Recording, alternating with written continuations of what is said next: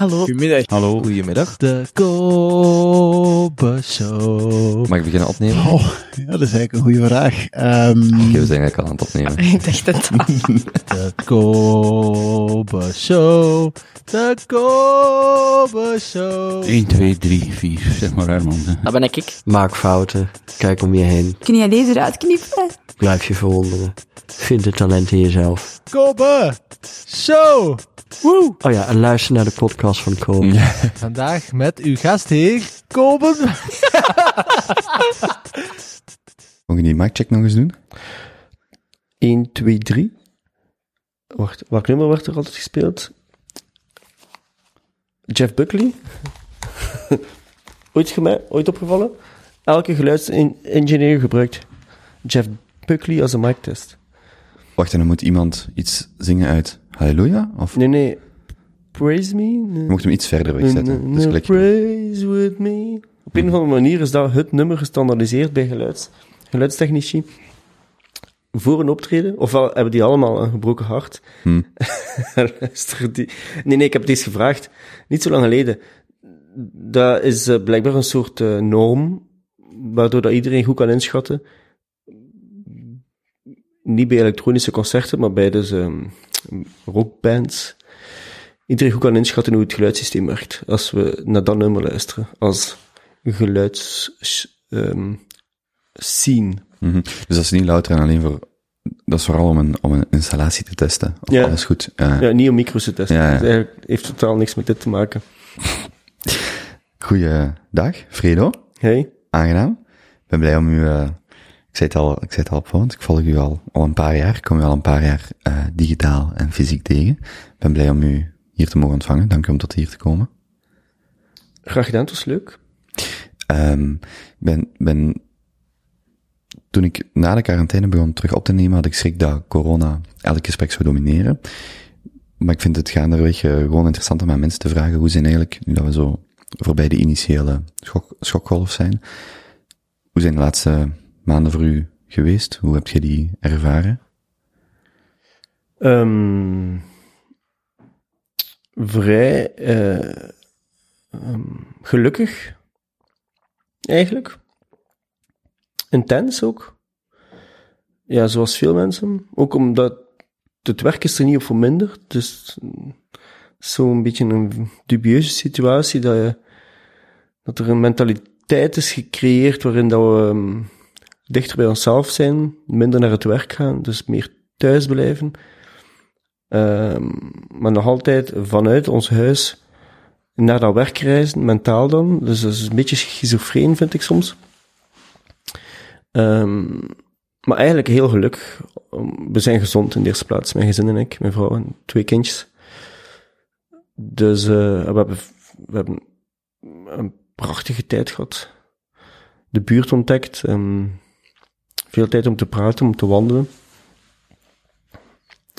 Maar ik ben wel niet akkoord met wat je daarnet zei. We zijn voorbij de eerste shockgolf, Hmm. of de shockgolf, maar ik denk dat er... Ik, I, I'm, bursting for impact. Ik, wel, ik geloof wel dat er nog een grotere shock komt, eigenlijk. Hmm. Eh, dus ik denk dat 2020 nog lang niet klaar is met ons. Ik hoop dat ook ergens. Maar misschien gaan we nu een beetje te snel. Maar persoonlijk ben ik wel gelukkig. Ehm, had ik ook een aantal voornemens gemaakt, of had ik een paar eh, dromen uitgedrukt, van ja, nu is het moment om mezelf heruit te vinden. En zijn die ook ehm, meesterlijk aan het mislukken. Dus dat is een stuk moeilijker. Eh, De theorie beheers ik goed, maar dan de praktijk om jezelf echt te veranderen is, is eh, iets wat ik nog nooit geleerd heb. Of dat, dat, is, dat is niet aangeleerd in onze wereld, dus dat is vrij moeilijk, ja. Dus we, terug, we zijn nog niet klaar. Eh, die, Als ik, als ik schokgolf zei, moest ik denken aan de, weet dat, de five stages of, the, of grief, eh, waarvan het eerste dan denial is. En ik dacht, eh, daar zijn we, daar zijn we over. Waar, waar zitten we vandaag? Ehm, wel, maar oh, ik, ben, ik ben waarschijnlijk echt een lastige klant, maar er is dus een nieuwe tendens in die eh, grief-studies, waarbij dat die vijf stages door elkaar lopen de hele Mhm. tijd. Dus dat is een, een valkuil om dat zo lineair te zien. Ja. Eh, dus denial heb ik ten alle tijden, voor alles. Dat is een go-to strategy om vrolijk te blijven. Eh, Wacht, wat denk je dan? Dit, dit is niet echt of zo? Of, ja, of, dit, of dit gebeurt niet bij mij? ja, Zoiets. ik ben onverbiddelijk, ik krijg geen corona. Ja. Natuurlijk. Ja, iedereen heeft dat, maar niemand behalve Trump. Hm. En zo ehm het drukt het uit. Niet iedereen, er zijn mensen die echt, echt angstig zijn, maar er zijn natuurlijk ook heel veel mensen die zo op, een dubieuze manier ermee omgaan. We nemen onze verantwoordelijkheid, we hebben een zekere burgerzin, maar die anderhalve meter, ja, dat gaan we nu echt niet, niet te letterlijk nemen. We zullen ons mondmasker aanzetten, maar eenmaal op café vergeten we dat lekker, want dat mag. Er zijn zo'n aantal hypocrisieën die ontstaan zijn. Waarbij dat je dan merkt dat er eigenlijk wel ehm denial is op het moment dat het ons uitkomt. Hm. Ehm, eh, maar waar zijn we nu? Wat zijn ze ook alweer? Ontkenning, kwaadheid, aanvaarding is de laatste waarschijnlijk. Ik geloof dat er ook nog zo het, het eh, onderhandelen is, of het proberen, zo de Ja, eh, bargain fase, geloof ik ook nog. En dan denk ik aanvaarden en dan groeien of zoiets. Ik ken ze niet van buiten. Ja maar wat, ehm een grief, ja, waar nemen we afscheid van? Van de oude wereld. Wel, maar het is toch zeker zo dat we initieel, ik spreek van mezelf, voel me gerust aan, twee, drie, vier, vijf, zes weken, twee maand, en dan is het weer life as usual. Ik denk dat veel mensen zo begin tot midden maart dachten. Vandaag zit je zes maand verder en, wel, zeven maand verder.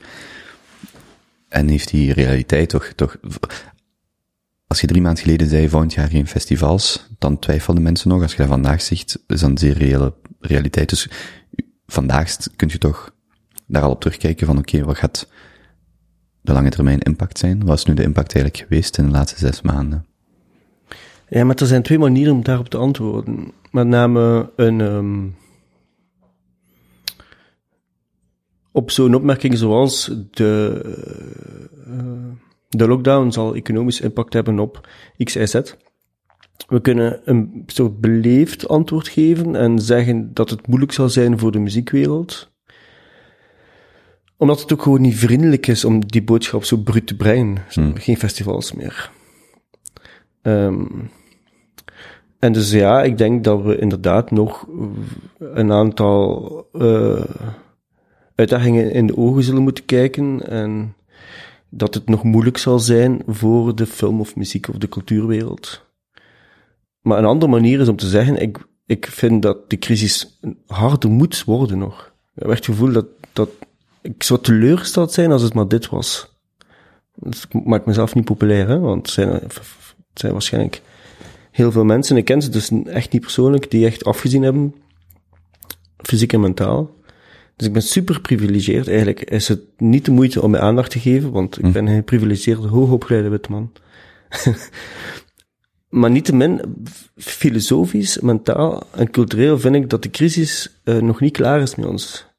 En ik ben dus niet in de naal. Integendeel, ik verwacht, ik verwacht nog um, meer eigenlijk. Ik hoop er zelf op. Hoe is dan meer? Wat, wat is dan meer? Ja, nog hardere botsingen. Um, nog meer pijn. Nog meer radicaliteit. Nog meer dingen die kapot gaan. Dus geen doel op zich, maar ik verwacht dat wel. Dat, dat, dat we, als we dit nu overleven, deze humanit- of gezondheidscrisis, zal er wel nog iets anders zijn dat ons de komende jaren nog meer uitdrukt. Of uit, uitdaagt. En je ziet het ook in de VS, hè. Uh, we hopen natuurlijk op een uh, overwinning van Biden wereldwijd. Maar het zou mij niet verwonderen dat daar Trump herverkozen wordt en dat dat traject waarvan dat we nu het gevoel hebben, dat kan toch echt niet meer erger worden dan nu. Dus, dus dat land staat op springen, dat dat nog erger wordt. Hm. Um, en wat ons zal leren, dat dat land nog lang niet op springen staat, dat dat echt even heel veerkrachtig is.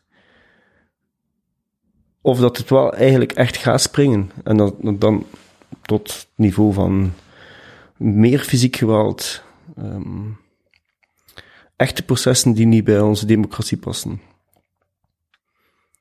Dus wat dat betreft ben ik wel, eh, ben ik niet in Den Haag. Ben ik op een andere manier naïef. maar ehm, nee, ben ik het eerder het omgekeerde. Is- ja. Het wordt volgens mij nog een stuk erger eerst. Was het groeiperspectief na die tweede, derde schokgolf of nadat het erger wordt? Ja, dat, Was, is, was het licht aan de tunnel dan voor u? dat is inderdaad de vraag. Hè. Wat, wat Hm. komt daarna? Hè? Of wa- wat maakt de pijn draagbaar? Welke hoop of belofte of licht aan die tunnel is daar dan? Als je zegt het zou erger moeten kunnen worden, was het dan daarachter? Wil je dat echt weten? Ja?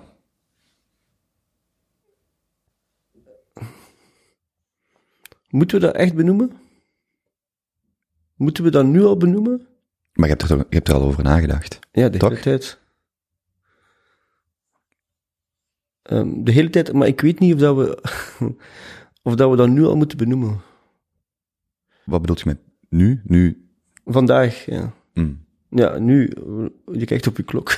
Ja, als En nu, een, vijf minuten in de podcast, Ja. een kwartier, beste luisteraar, zal ik het benoemen. taal is gevaarlijk. Ik weet niet wat je met nu bedoelt. na, na de advertentie. Hm. Nee, nee. Ik, ik bedoel nu. eh ja, ik heb een aantal dromen, een aantal wensen, een aantal ideeën. Dat zijn ook taalspelletjes. Is dat dan een revolutie of een renaissance? Een revolutie gaat snel en kort en doet pijn. Ehm, een renaissance is trager en impliceert dat er een wedergeboorte is van iets. Wat is dat dan? Wat nemen we mee uit het verleden? Waarnaar zouden we terug kunnen keren? Kunnen we überhaupt over de toekomst nadenken zonder nostalgisch te zijn? Er zijn heel veel vragen die ik mij stel, Hmm. waardoor ik, waarom ik het ook uitstel. Omdat ik denk van, dat zou bijna kunnen afleiden van de pijn die we nu hebben en die ik denk die we moeten beleven. Eh, wat komt er na de pijn? De pijn is inherent in mens zijn en we zijn daar vrij slecht in in het Westen om, daar, om dat te aanvaarden. Het is ook totaal... eh, Onze, onze, onze cultuur, de katholieke cultuur, heeft de pijn ook uitgesteld. Puur cultureel. Dus ehm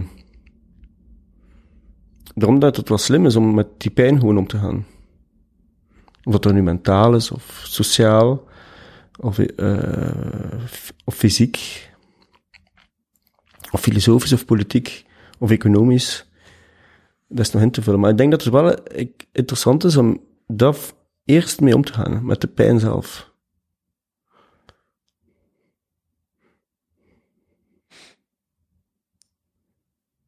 Verwacht je eerder die revolutie of die renaissance?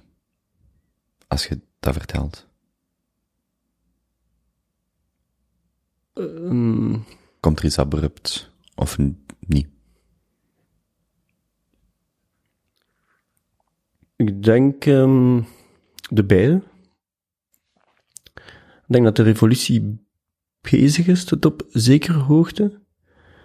Ehm, de digitale revolutie speelt er dan een rol in. Wat is ook eh, volgens mij revolutionair wat er aan het gebeuren is op digitaal gebied.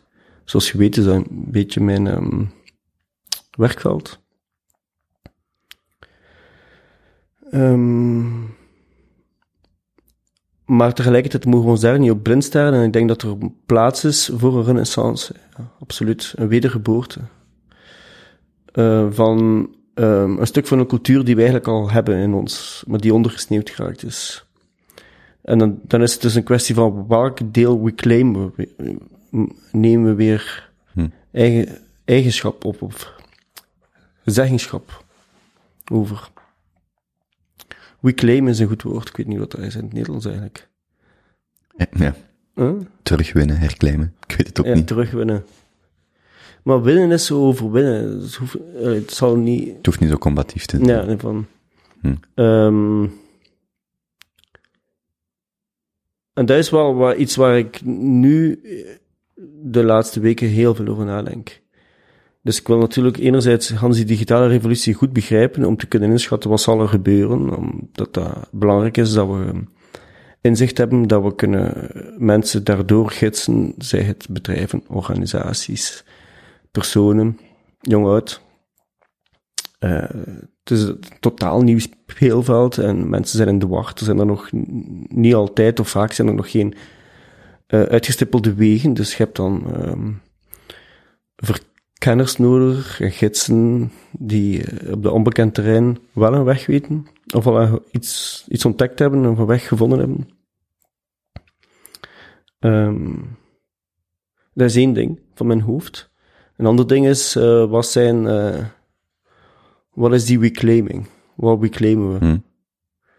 Wat is die heroverwinning?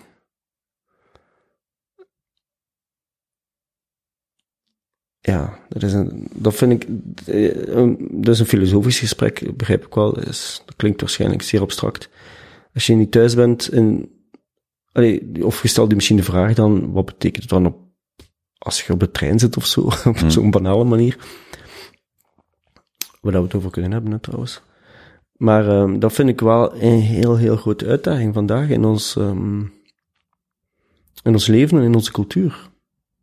Welke waarden willen we reclaimen?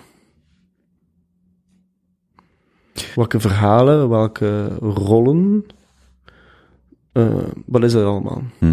die, de waarden en het ethische, wil ik zelfs op terugkomen, die, je zag de laatste maanden zo die meme voorbij komen van, wie heeft de digitale transformatie in uw bedrijf ingezet? Dat was zo'n PowerPoint met drie mogelijkheden. De CEO, de CTO of corona. Hm. En die meme, die eigenlijk best, ehm, die, die aantoont hoe, in welke mate dat, dit externe feit, hoe, hoe dat, dat een, een, een eh, realiteit verandert. Als die laatste maanden een katalysator zijn voor dat wat er eigenlijk al zat aan te komen, zeker in die digitale wereld, wat zijn dan, je had het net zelf over die metafoor van mensen die licht schijnen of die de, die de, eh begeleiden. Waar zitten dan vandaag, waaraan merk je het, ehm, als corona die katalysator is, waaraan merk je dan dat we vandaag in een andere wereld leven? Of dat, wa- waar zijn de, de stukjes waarin jij of andere mensen in begeleidt, waar dat je het meest over nadenkt in die, in die nieuwe digitale wereld, of in die digitale wereld die onder andere dankzij corona zoveel dichterbij is gekomen?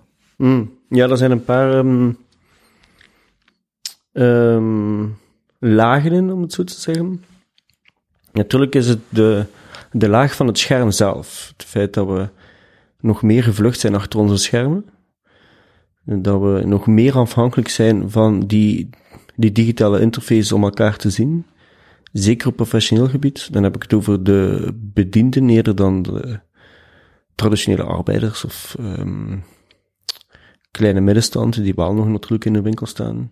Maar er is een heel gro- grote groep bedienden die, eh, die ja, uren achter een scherm zit eh, voor sociaal contact, waarvan sommige processen altijd moeilijk waren of onmogelijk of binnen of werden weggelachen. En dat is nu instant, quote-unquote, het nieuwe normaal geworden.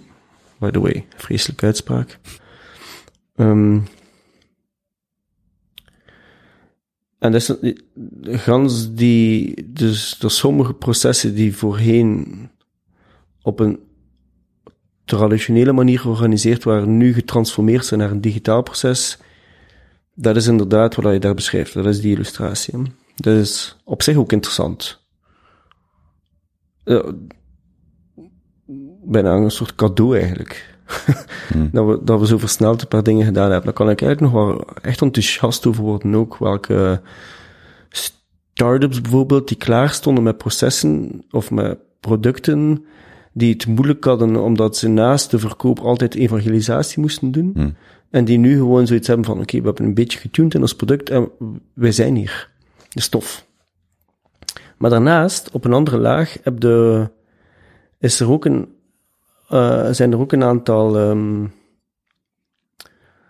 meer persoonlijke processen eh, of zaken naar boven gekomen de voorbije maanden. Zoals het feit dat het geen taboe meer is om kwetsbaar te zijn. Dat vind ik iets heel, heel mooi. Want de vraag is natuurlijk, heb de corona of niet? zo, want is het? Is die safe, die persoon? Mag ik hier mijn mondmasker afdoen? In de winkel of in de lift of in een vergaderzaal, samen op café? Ehm, maar achter die vraag schuilt ook, is alles oké met u? Och, ik heb het wel lastig. Dat is geen taboe meer. Dat is begrijpelijk. Het is ook echt een raar jaar. Ehm, en ik denk dat nu het moment is om te zeggen, eh, nee, het is niet oké met mij. Dat is oké dat dat niet oké is, maar ik heb het ook wel echt lastig. Eh, ja, ik ben uw leidinggevende zelf en ik weet het zelf niet, wat de toekomst brengt. Ik zal alles proberen goed managen, maar ik weet niet hoe dat ik moet leiding geven nu. Of, ehm ik, ehm ja, wij vinden het moeilijk dat jij bijvoorbeeld als leidinggevende zo ver afstaat, want we zien u enkel via een scherm. En dat ma- maakt het moeilijk om u eigenlijk te vertrouwen. Terwijl, als ik u fysiek zie, ehm, als collega of als manager of als verkoper-klant, kan je dat veel beter inschatten. Ik denk dat dit jaar dat ook naar, naar boven brengt, is dat we al die soms ehm, eh, onduidelijke, ontastbare, emotionele aspecten eh, e- echt heel belangrijk zijn voor ons. Maar we praten daar niet zo, niet zo makkelijk over. Ja, misschien wel met een vriend of twee. Hmm. Of met een ex-lief. Soms gemakkelijker met een ex-lief dan met een lief. Omdat je dan minder verwachtingen moet waarmaken of zo. Ehm, maar nu is dat iets dat de hele dag door ons hart speelt. Niet, enkel na het werk. Als, als we tijd hebben voor onszelf. Eh, Ik denk dat elk bedrijf dan nu een gesprek van moet maken, of moet durven maken, of waarschijnlijk zelf al heel heeft gemaakt. Op een banaal niveau is, jongens, we hebben elkaar nu al maanden niet gezien, we gaan een team nog organiseren, want ik wil u een keer ruiken, ik wil een keer samen uitgaan. Hoe gaan we dat doen? Wie, wie, zit fi- wie zit daar wel zitten om fysiek te zijn en wie niet? En dus daar is de vraag, wie voelt zich veilig, wie niet? Wat dus eigenlijk is, wie heeft er meer of minder angst? Wat dus eigenlijk echt een emotionele vraag is. Wat een gesprek is dat vaak niet wordt gevoerd bij, in een professionele wereld, omdat daar is de teneur, doe eens normaal. is gelijk aan, schakel uw mensheid en uw gevoelige wereld uit en spaart op voor na vijf uur. Dus los van het feit dat we nu meer Zoom en Skype en Teams gebruiken, hoe is het met Skype trouwens? Oh, ander gesprek, andere podcast. Los van het feit dat we nog meer achter onze schermen zitten en dat er daar een digitale transformatie is, waar ik gewoon als nerd interessant, interessante dingen in zie en enthousiast van word, eh, is er een andere emotionele, mentale transformatie. Ehm, die heel waardevol is. En, in die- eh, en dan komen we terugkomen naar ons allereerste deel van het gesprek, waarin dat we plots heel serieus waren. En een deel van die transformatie is erkennen dat we pijn hebben vandaag, dat we het dus niet weten. Dat we onzeker zijn. En dat Maar die pijn is niet digitaal of niet louter. eh, Als je zegt we hebben pijn, dan gaat het niet om digitale groeipijn. Ik bedoel dat veel breder dan, je hebt het dan over de, de realiteit waarin we leven. Mhm, ja, gewoon als mens, ja. Mhm. Ja, dat, ik bedoel het ook geen fysieke pijn, hè. Hm. Maar sommige mensen, ik heb graag onzekerheid, andere collega's niet. Ja, we moeten daarover praten. Eh,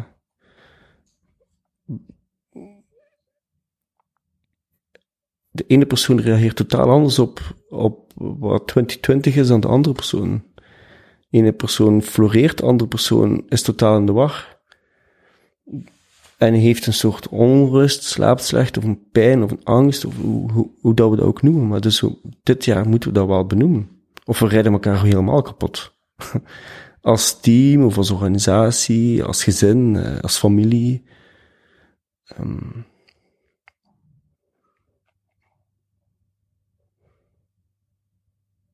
Dus daarom reageer ik zo van, we zijn nog niet, het gaat, gaat voor mij niet enkel om, wat komt er na de pijn? Het is eigenlijk nu de vraag, wat is die pijn bij één hier?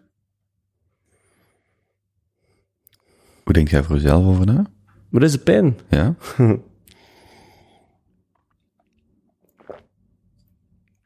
Ja.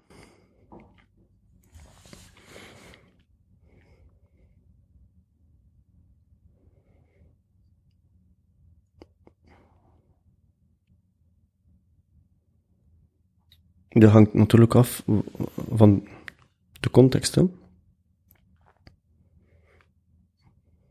Zijn de eh, in relatie tot ehm,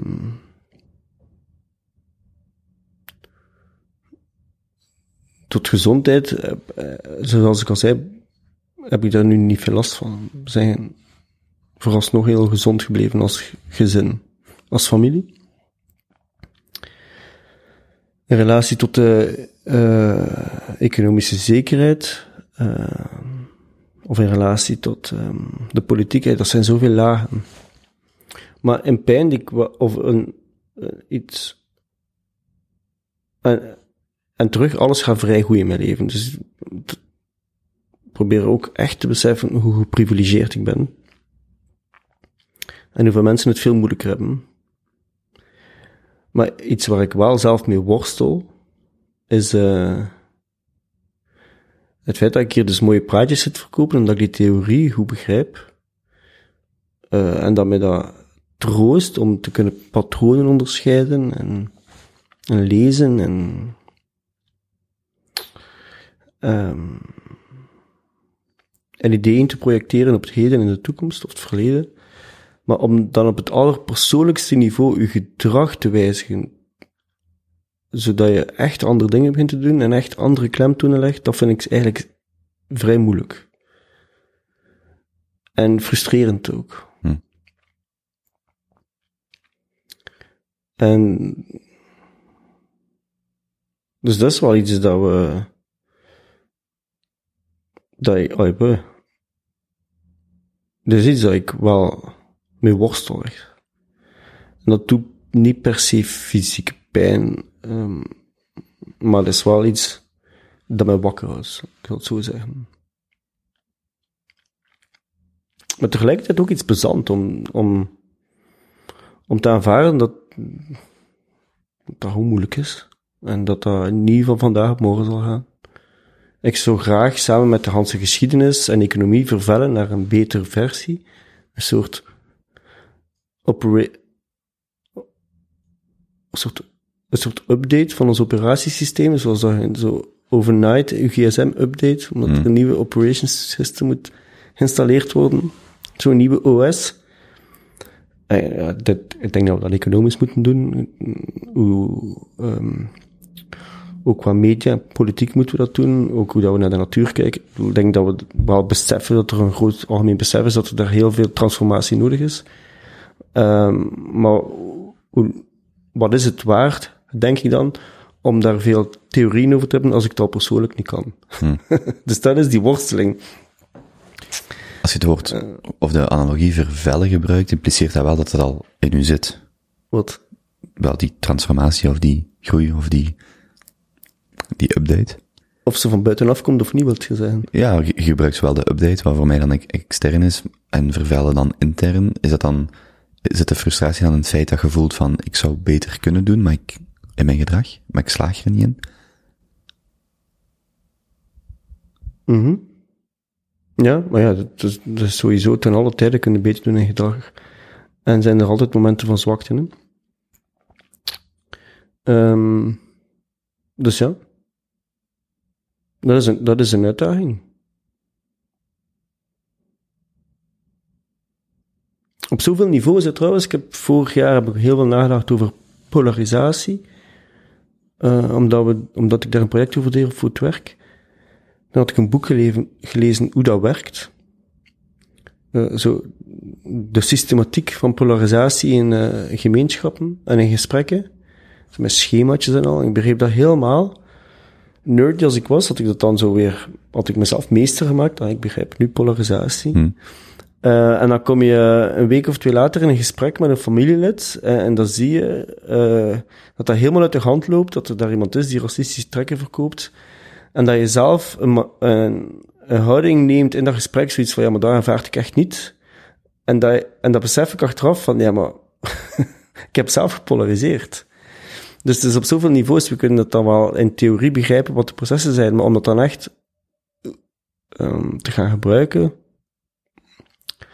en uw eigen te maken en eh, een deel van uw, uw zijn te maken, niet enkel als een theorie, of een, gelijk een externe update die je gaat toepassen, maar ehm, om dat echt te omarmen en met te vergroeien met die concepten, dat is. pff, mm. dus ja, dat gaat niet van vandaag of morgen. Dat zijn, dat zijn trage, trage processen van. eh, ja, volwassen worden. Nee, dat is niet. Dat is een kutwoord echt. Ontwikkeling, ontwikkeling is toffer. Hm. Ontwikkeling is toffer, dat klinkt ook gelijk development. dat klinkt veel geekier. Ehm ja. Maar is dat niet de, een van de centrale vragen voor één ieder? Dat wat je aspireert en dat wat je zijt? Of, of de balans daartussen, of de delta tussen die beiden? Eh, Want je kunt wel zeggen, ik zie dat we collectief moeten veranderen, of dat er collectief andere gedragingen zijn, zouden moeten zijn. Maar om dat op microniveau, op mijn eigen te betrekken, is dan het moeilijkste. Maar ik kan me voorstellen dat quasi iedereen daar in vers- verschillende gradaties, maar wel mee worstelt. Dat het een zeer centrale vraag is. Ja, dus voor mij is dat inderdaad een, een van de centrale vragen. Dat ook een filosofische vraag is die al eh, eeuwen oud is. Dus waar we het daar net over hadden toen dat we het over, over jouw persoonlijke zoektocht hadden. Ik weet niet wat dat mag in die podcast. Maar daarnet had het over, over uw zoektocht als eh, creatieveling, ondernemer. Ehm dus de cliché van ik wandel niet om ergens te geraken, maar de wandeling is eigenlijk wat ik wil doen.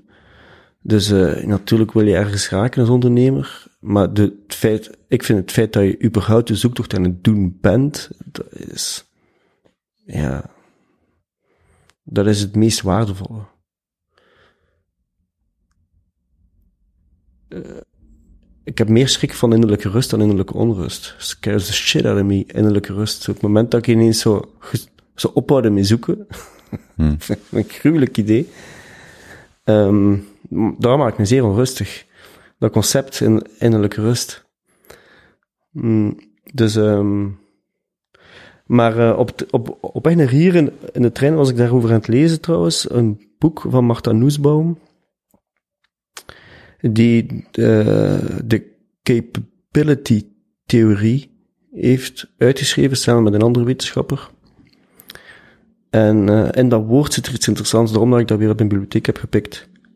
Dus ze onderscheidt ehm, being capable of en being in the ability of. Dus en ze heeft daar een combinatie van gemaakt. We hebben capabilities als mensen. Dus ik ben, ehm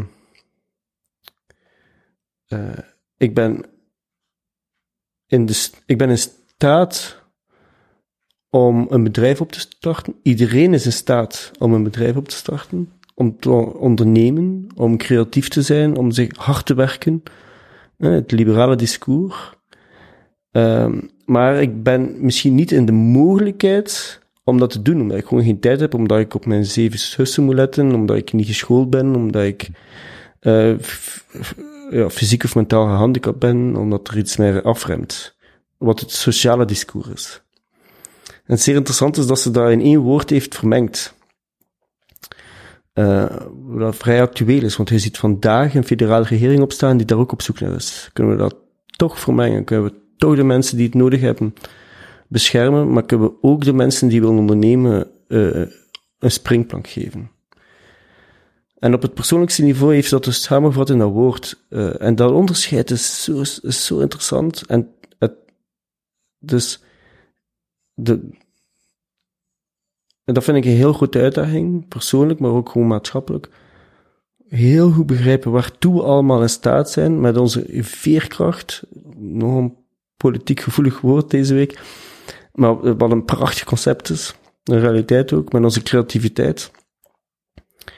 Ehm, maar ook heel goed beseffen eh waar, we de mogelijkheid hebben, of niet, als gemeenschap of als persoon. Hm. En dat die twee met elkaar in verhouding zijn. En die worsteling, want dat is een soort slinger, hè, dat is een sway dat heel het van links naar rechts draait. Eh, dat, dat is nooit zal rust in het midden hangen. Dat heeft, dat, dat- ik denk niet dat de, mogelijkheid bestaat dat er eigenlijk plots zoiets als een magneet vaststaat. dat moment is er niet, denk ik. Dus die slinger is, ehm is wat hij ook beschrijft, is dat je, die, dat je die zoektocht de hele tijd hebt. En denk ik, hè. En daarom vind ik het ook niet zo erg dat ik eigenlijk nog niet zo hard veranderd ben op een persoonlijk niveau.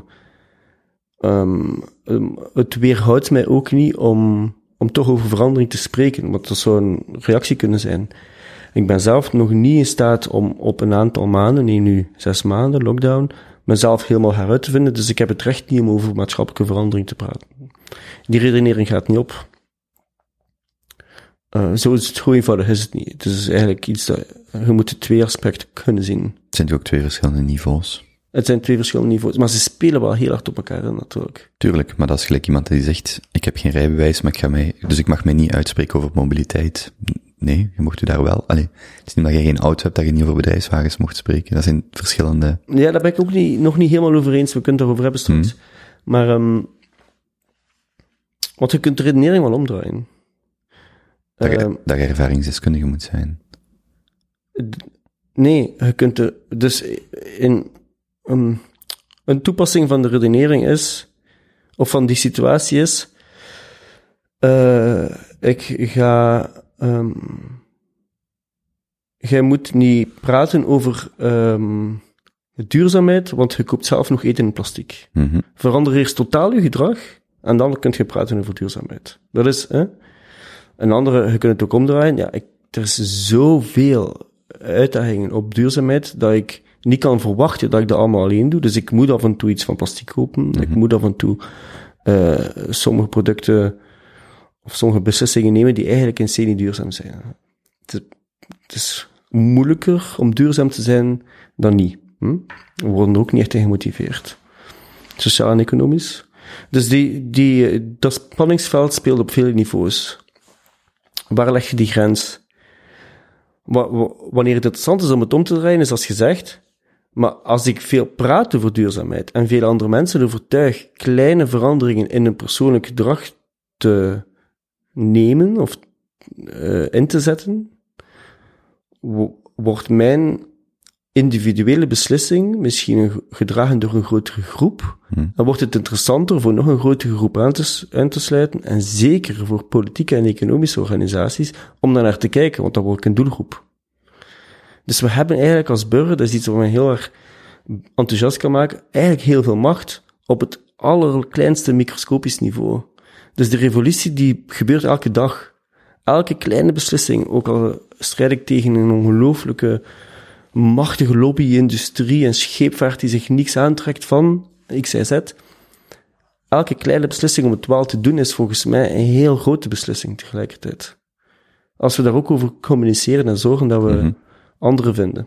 Maar ik vind dat, en ik ben aan het denken van wie dat, dat idee komt, uit de filosofie, ik vind dat een van de meest waardevolle en sterke ideeën, dat de beslissingen die je maakt, bewust en onbewust, die, je, je bent niet louter een individu, je leeft in een context, in een collectief, een, individu, een individuele context, dat elke beslissing die je maakt straalt af op andere mensen. Als jij iets gelukkiger bent, straalt af op je partner, op je kinderen, enzovoort enzoverder. En ik vind dat enorm sterk. Als ik mijn mondmasker opdoe, opdoe op een drukke plaats, van de duizend mensen die ik tegenkom op de meer, gaan er misschien tien er ook een mondmasker op zetten. Als ik het niet doe, dan signaliseert dat niet aan die tien mensen van misschien moet je het ook doen. En ik vind dat voor heel veel dingen in het leven ook een mening hebben over iets of, of zeggen, misschien moeten we minder plastic gebruiken. Voor mij gaat het niet op om te zeggen, maar je zit zelf niet perfect, dus je mocht daar geen mening over, jawel. Omdat net dat uitdragen. Dat, voor mij geeft dat heel veel betekenis of zo aan de dingen die je doet, omdat je, omdat dat afstraalt op andere mensen. Op, op jezelf, op men, of op je omgeving. Dus bijvoorbeeld zeggen, een bepaald standpunt innemen, louter het feit dat je dat inneemt, straalt al af. Los nog van wat inhoudelijk dat standpunt is. En dus om daar aan terug te gaan, het is toch niet zo dat je zelf perfect duurzaam zou moeten zijn voor je mocht zeggen dat je misschien beter uh, een herbruikbare tas of wat dan ook gebruikt. Ja, dus dat is inderdaad iets dat. Uh, um, Want de hele tijd in beweging is. Hè. Wanneer ben ik. Welke trade-off kan ik maken en hoe kan ik heel die grens zelf verleggen naar um, een beter leven, of het goede leven, of een duurzamer leven, of een eerlijker leven. Pff, klinkt allemaal redelijk uh, bescheten eigenlijk. maar het komt ergens wel daarop neer. Hè? Hmm. Ik denk dat we die zoektocht wel, um, wel uh, moeten doen. Qua ecologie is dat vrij duidelijk. Dat we het, dat we het allemaal moeten doen, of, want dat, dat er een klok loopt.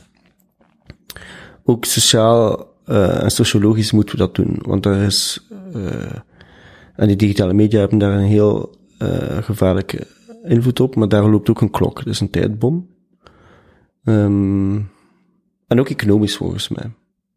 Spannend, hè? Als, zowel economisch, sociaal als ecologisch is, moeten we ons allemaal aanpassen of het zal fakt. Hmm. Even een positieve boodschap in uw podcast.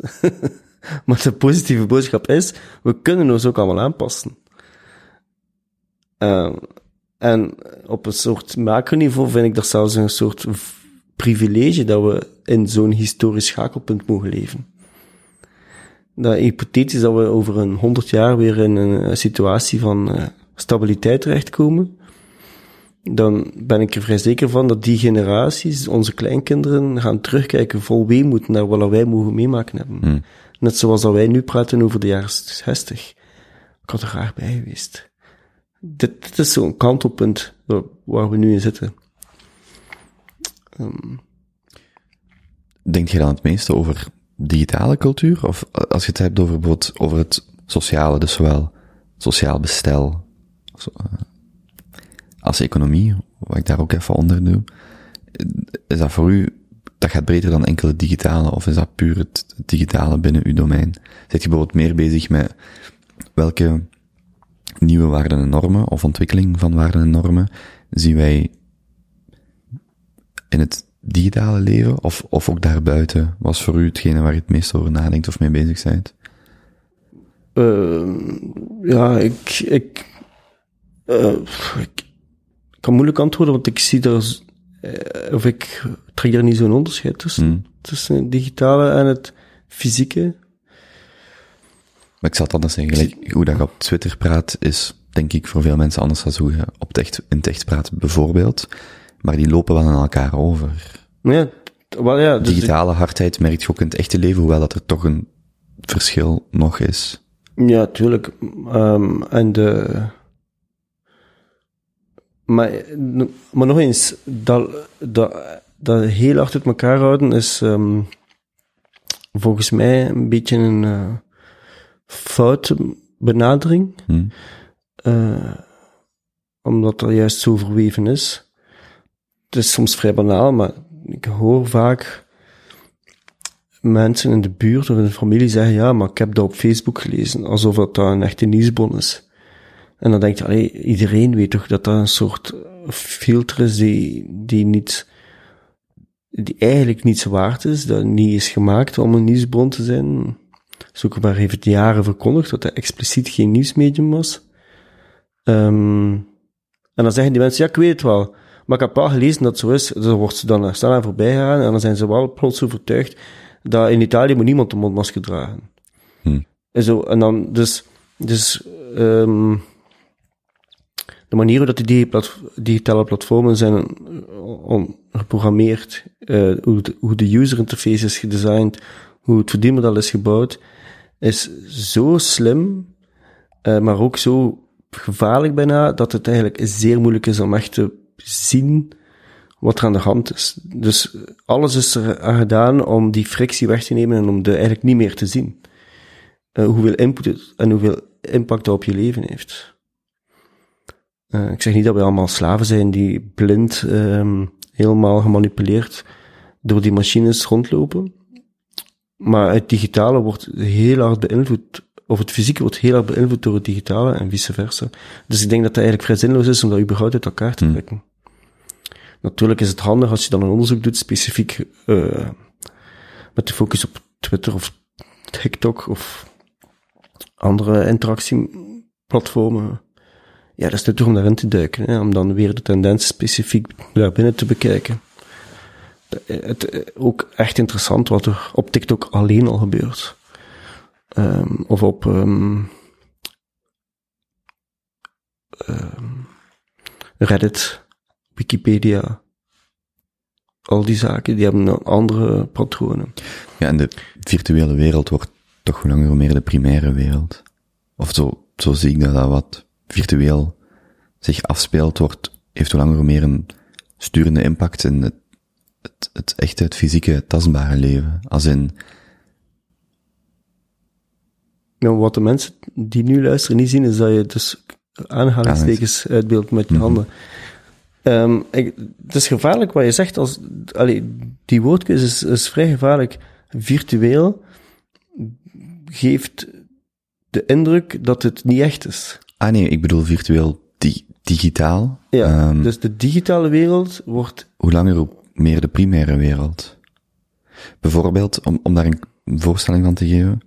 Ik zag over laatst een nieuwe videoclip van Lady Gaga en Ariana Grande. Mhm. En ik zie die videoclip en dat was een zeer eh, specifieke, vreemde choreografie. De danspasjes.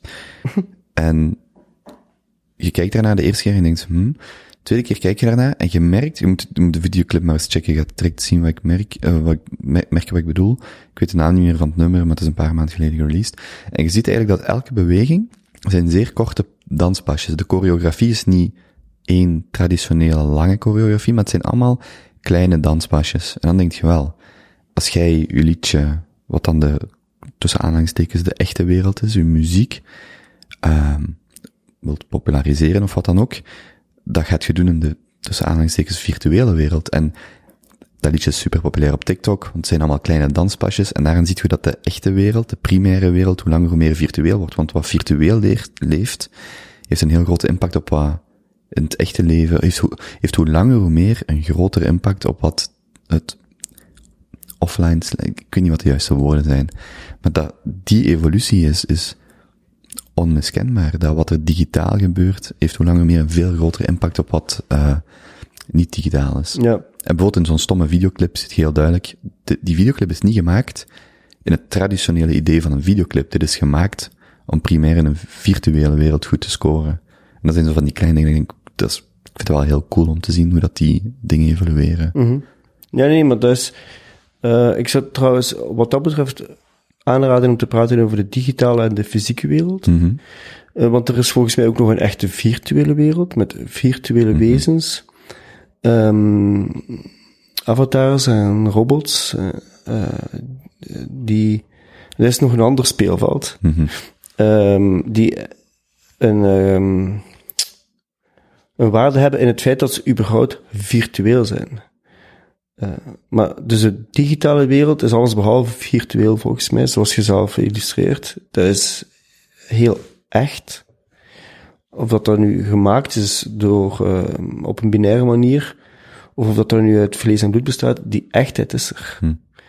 Um, en inderdaad, de premisse van hoe ik naar de wereld kijk, al uh, ja, een klein decennium, al wel iets minder. In het begin was er nog een beetje naïviteit en neem nu vijf jaar om het gemakkelijk te maken. Is wel zo dat dus dat onderscheid niet meer te maken. Alhoewel, nee, ik heb een thesis geschreven zelf op de universiteit erover, dat was 2002.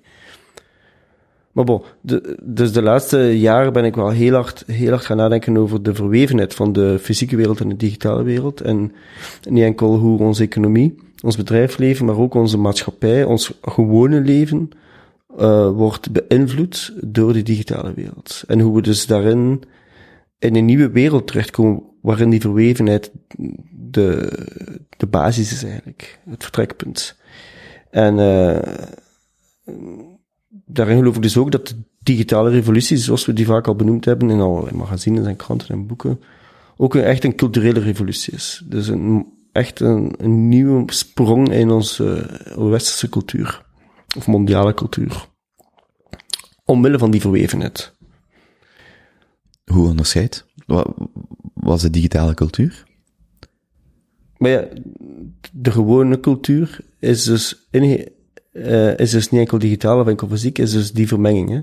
Dus de digitale cultuur suggereert dat het enkel cultuur is die enkel in, bij dat digitale hoort. Ze hoort bij de plek of de tijdsgeest waarin die vermenging zo inherent is. Ehm, ja, er zijn andere waarden, denk ik. Eh, eh, we zijn, dat is dus een van de grote zoektochten. Er zijn ook andere, volledig andere patronen.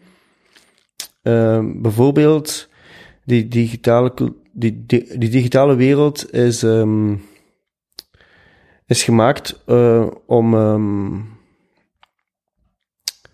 traditionele grenzen te negeren. Hans, de versimpeling van elk informatieblokje tot een nulletje en een eentje.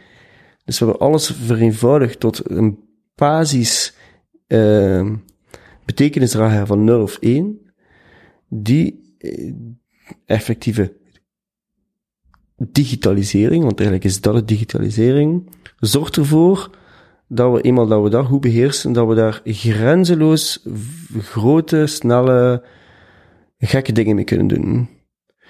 En de, neem nu dus hoe dat sociale zekerheid is opgebouwd, of sociaal vertrouwen, of uh, sociale identiteit.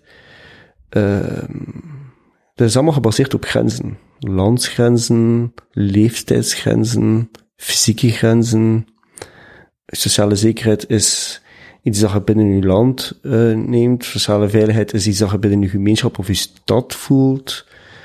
Uh, sociale identiteit is ook iets dat we nu heel erg mee worstelen, obviously, in Vlaanderen, maar dat ook weer binnen een soort geografische grenzen wordt afgebakend. En dan worstelen we daarmee van, oh nee, wat doen we met Brussel? Want dat ligt wel eigenlijk in Vlaanderen, maar we spreken daar Frans.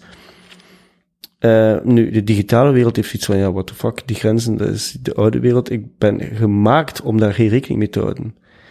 Ik, de, de, de essentie van de digitalisering is dat dat overbodig wordt, die grenzencultuur. Dat dat open kan. Omdat alles zo gesimplificeerd wordt. Tot 0 en 1. Um, een andere, dat zijn zaken die ik beschrijf in mijn boek trouwens. Een andere is dat we van een cultuur van schaarste naar een cultuur van overvloed zijn gekomen. Die twee liggen heel dicht bij elkaar. Dus dat grenzeloze en die overvloed, dat, dat lijkt soms dezelfde dingen, maar dat zijn eigenlijk twee aparte, uh, uh, twee aparte tendensen. Um, maar dus onze economie is, of onze economische principes zijn voor een stuk gebaseerd op ik maak iets, ik ben de enige die dat heeft, je moet bij mij komen, want hmm. ik creëer een gevoel van schaarste. Of ik maak iets en koop het nu in de winkel, want het is misschien weg. Of uh, uh, hier is het bereikbaar en daar niet. Of jij hoort uh, bij deze reisclub en um, daarom is het zoveel waard. Of deze kleren zijn zo uniek en daarom zijn ze nog veel meer waard. Um, ja, de Han, Hans, de, dat, het proces nu van onze economie is gereorganiseerd door de digitalisering, creëert overvloed. Omwille van het feit dat robots een stuk van de arbeid doen, omwille van het feit dat ik niet dat ene boek kan kopen in de winkel, maar die miljoenen boeken op Amazon, uh, omwille van het feit dat het maakproces of het schrijven van een boek zo gedemocratiseerd is, tussen aanhalingstekens, want ik kan het zelfs met mijn laptop of uh, met mijn gsm doen, ik kan zelfs muziek maken en direct uitbrengen. Al, het is overvloedig veel, veel cultuur, muziek, eten, kleren, inspiratie, afleiding. Vriendje, overvloedig veel vriendschap. Ik heb, kan overvloedig veel vriendschap maken op internet, meer dan dat ik ooit kan beheersen. Uh, ik kan overvloedig veel geïnspireerd worden, wat ik qua zingeving met mijn leven moet doen. hey, dus dat, is, dat, is een, dat zijn andere... Dat is nieuw, dat is vrij nieuw. We, hebben dat, we, we moeten daarmee leren omgaan als wereld. Dus we zijn... We hebben nog nooit in staat geweest om hm. instant iemand uit Australië te bellen en die, en dienst gezegd te zien. Is super spannend, maar dat is dus een totaal nieuwe wereld. Maar zelfs binnen een medium, als ik de krant tien jaar geleden niet las, 30 jaar geleden. Op die dag, dan was die informatie kwijt. Dus of een programma of Expeditie Robinson keek, terwijl vandaag, omdat het digitaal leeft, blijft dat beschikbaar. Dus zelfs een, een het gaat niet louter om, om nieuwe dingen die er zijn bijgekomen. Die, die schaarste, of die cultuur van schaarste is zo opengebroken. Vroeger kon je maar binnen de kantooruren naar je bankkantoor voor een overschrijving te doen of zo. Ja, vandaag kun je 24 op 7, dus zelfs binnen heel, eh, dus redeneer vooral vanuit, vanuit dat idee van, ja, maar het, is, het heeft toch niet zo'n grote impact. Dat je zelfs vandaag, als je daar niet groot geworden bent, zeker niet door hebt hoe, hoezeer dat die wereld misschien veranderd is op 10, 20, 30 Mm. jaar. Ja, maar eh, ja, nee, het is, het is echt een radicale verandering. Dus wat betreft de digitale revolutie, die is echt en die zorgt ook voor andere revoluties, zoals gevoeld in de VS. Dat mediasysteem staat daar heel hard onder druk, waardoor ehm, wat een clown wordt genoemd, letterlijk, in een presidentieel debat, eh, op een democratische manier de macht heeft genomen. Hm? Kunnen vragen stellen bij de manier hoe dat eh, georganiseerd is, de democratie in de VS, maar eigenlijk op een democratische manier is Trump aan de macht genomen. Door die, en in een heel nauwe relatie met omdat hij het mediasysteem heel goed begrijpt. Dus ehm ja, dat is echt, dat is een radicale verandering. Maar wat wat wel, ik wil nog iets toevoegen, want je zegt, ehm het nieuws van de krant was weg als ik de krant niet had gekocht. Dit, nu is dat niet zo. Nu is het nieuws van de krant weg, omdat er zoveel andere nieuws is die er op- bovenop is gekomen. Hm. Dus dat is een nieuw probleem. Er is zoveel nieuws, dat we plots niet meer weten wel, wat het nieuws is. Want dat, dat, was, dat is iets geweldig aan kranten, van andere media, is dat die eigenlijk heel de tijd zo bundeltjes maken van informatie. Je ziet dat heel goed bij de knak. Je hebt zo drie magazines. Je kan te veel of te weinig vinden, maar je koopt in het weekend zo een bundel met drie magazines. En in die magazines staat er nog eens een bundel. Een bundel over design, en een, een beetje consumentengoederen, en een bundel over meer mentalere zaken in je lichaam, en dan een bundel over politiek en nieuws. Dat zijn zo maar dat is eigenlijk zo manier om informatie te bundelen, dat is eigenlijk hoe media werkt. Je kunt dat doen in een, aflevering van het journaal, of in een ganse avond, of in een weekschema, of in een krant. Ehm maar dit is dus totaal weg, die traditionele manier van bundelen, omdat er de hele tijd, via onze gsm, die de hele tijd tegen ons lichaam plakt, bijna in ons lichaam zit, nieuws op andere nieuws, informatie op andere informatie wordt gelegd. Dus eigenlijk is er weer een nieuwe schaarste ontstaan door de overvloed. En wat is dan de reactie van de developers? Ah, we gaan zorgen dat je jezelf eh, eigenlijk geen moeite meer moet doen om dat nieuws te vinden, dat dat nieuws tot u komt. We gaan zoveel mogelijk in uw persoonlijke levenssfeer, in uw geest proberen indringen, op maat van u. Eh, en dat wordt, om, dat wordt aangeboden als een, als een service, als een dienst, zodat je zelf die selectie niet meer moet doen. Hm. Wat handig is trouwens, hè. ik geniet er op sommige momenten van. Ehm, op een banale manier, op weg naar hier was ik op weg, eh, op zoek naar de weg. En Google heeft gemerkt dat ik dat adres ingetypt had op mijn laptop en die onthoudt dat en die zegt, wil je daar naartoe? Handig. Die komen naar mij met die informatie. Spotify komt naar mij met playlistjes.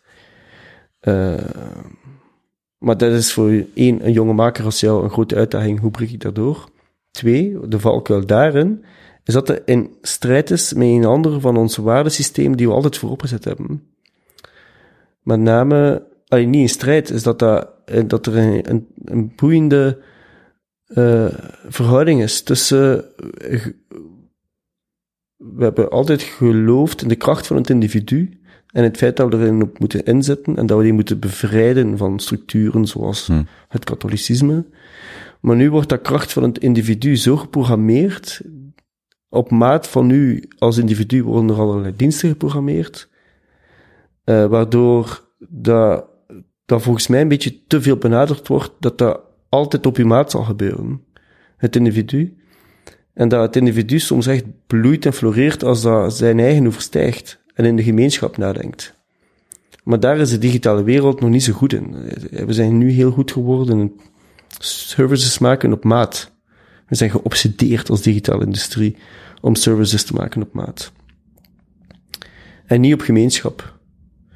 Dus een andere wa- wa- waarde die vroeger veel eenvoudiger was, de gemeenschap, ik zie die in mijn straat, mijn dorp, mijn familie, die staat heel hard onder druk in de, in de digitale wereld.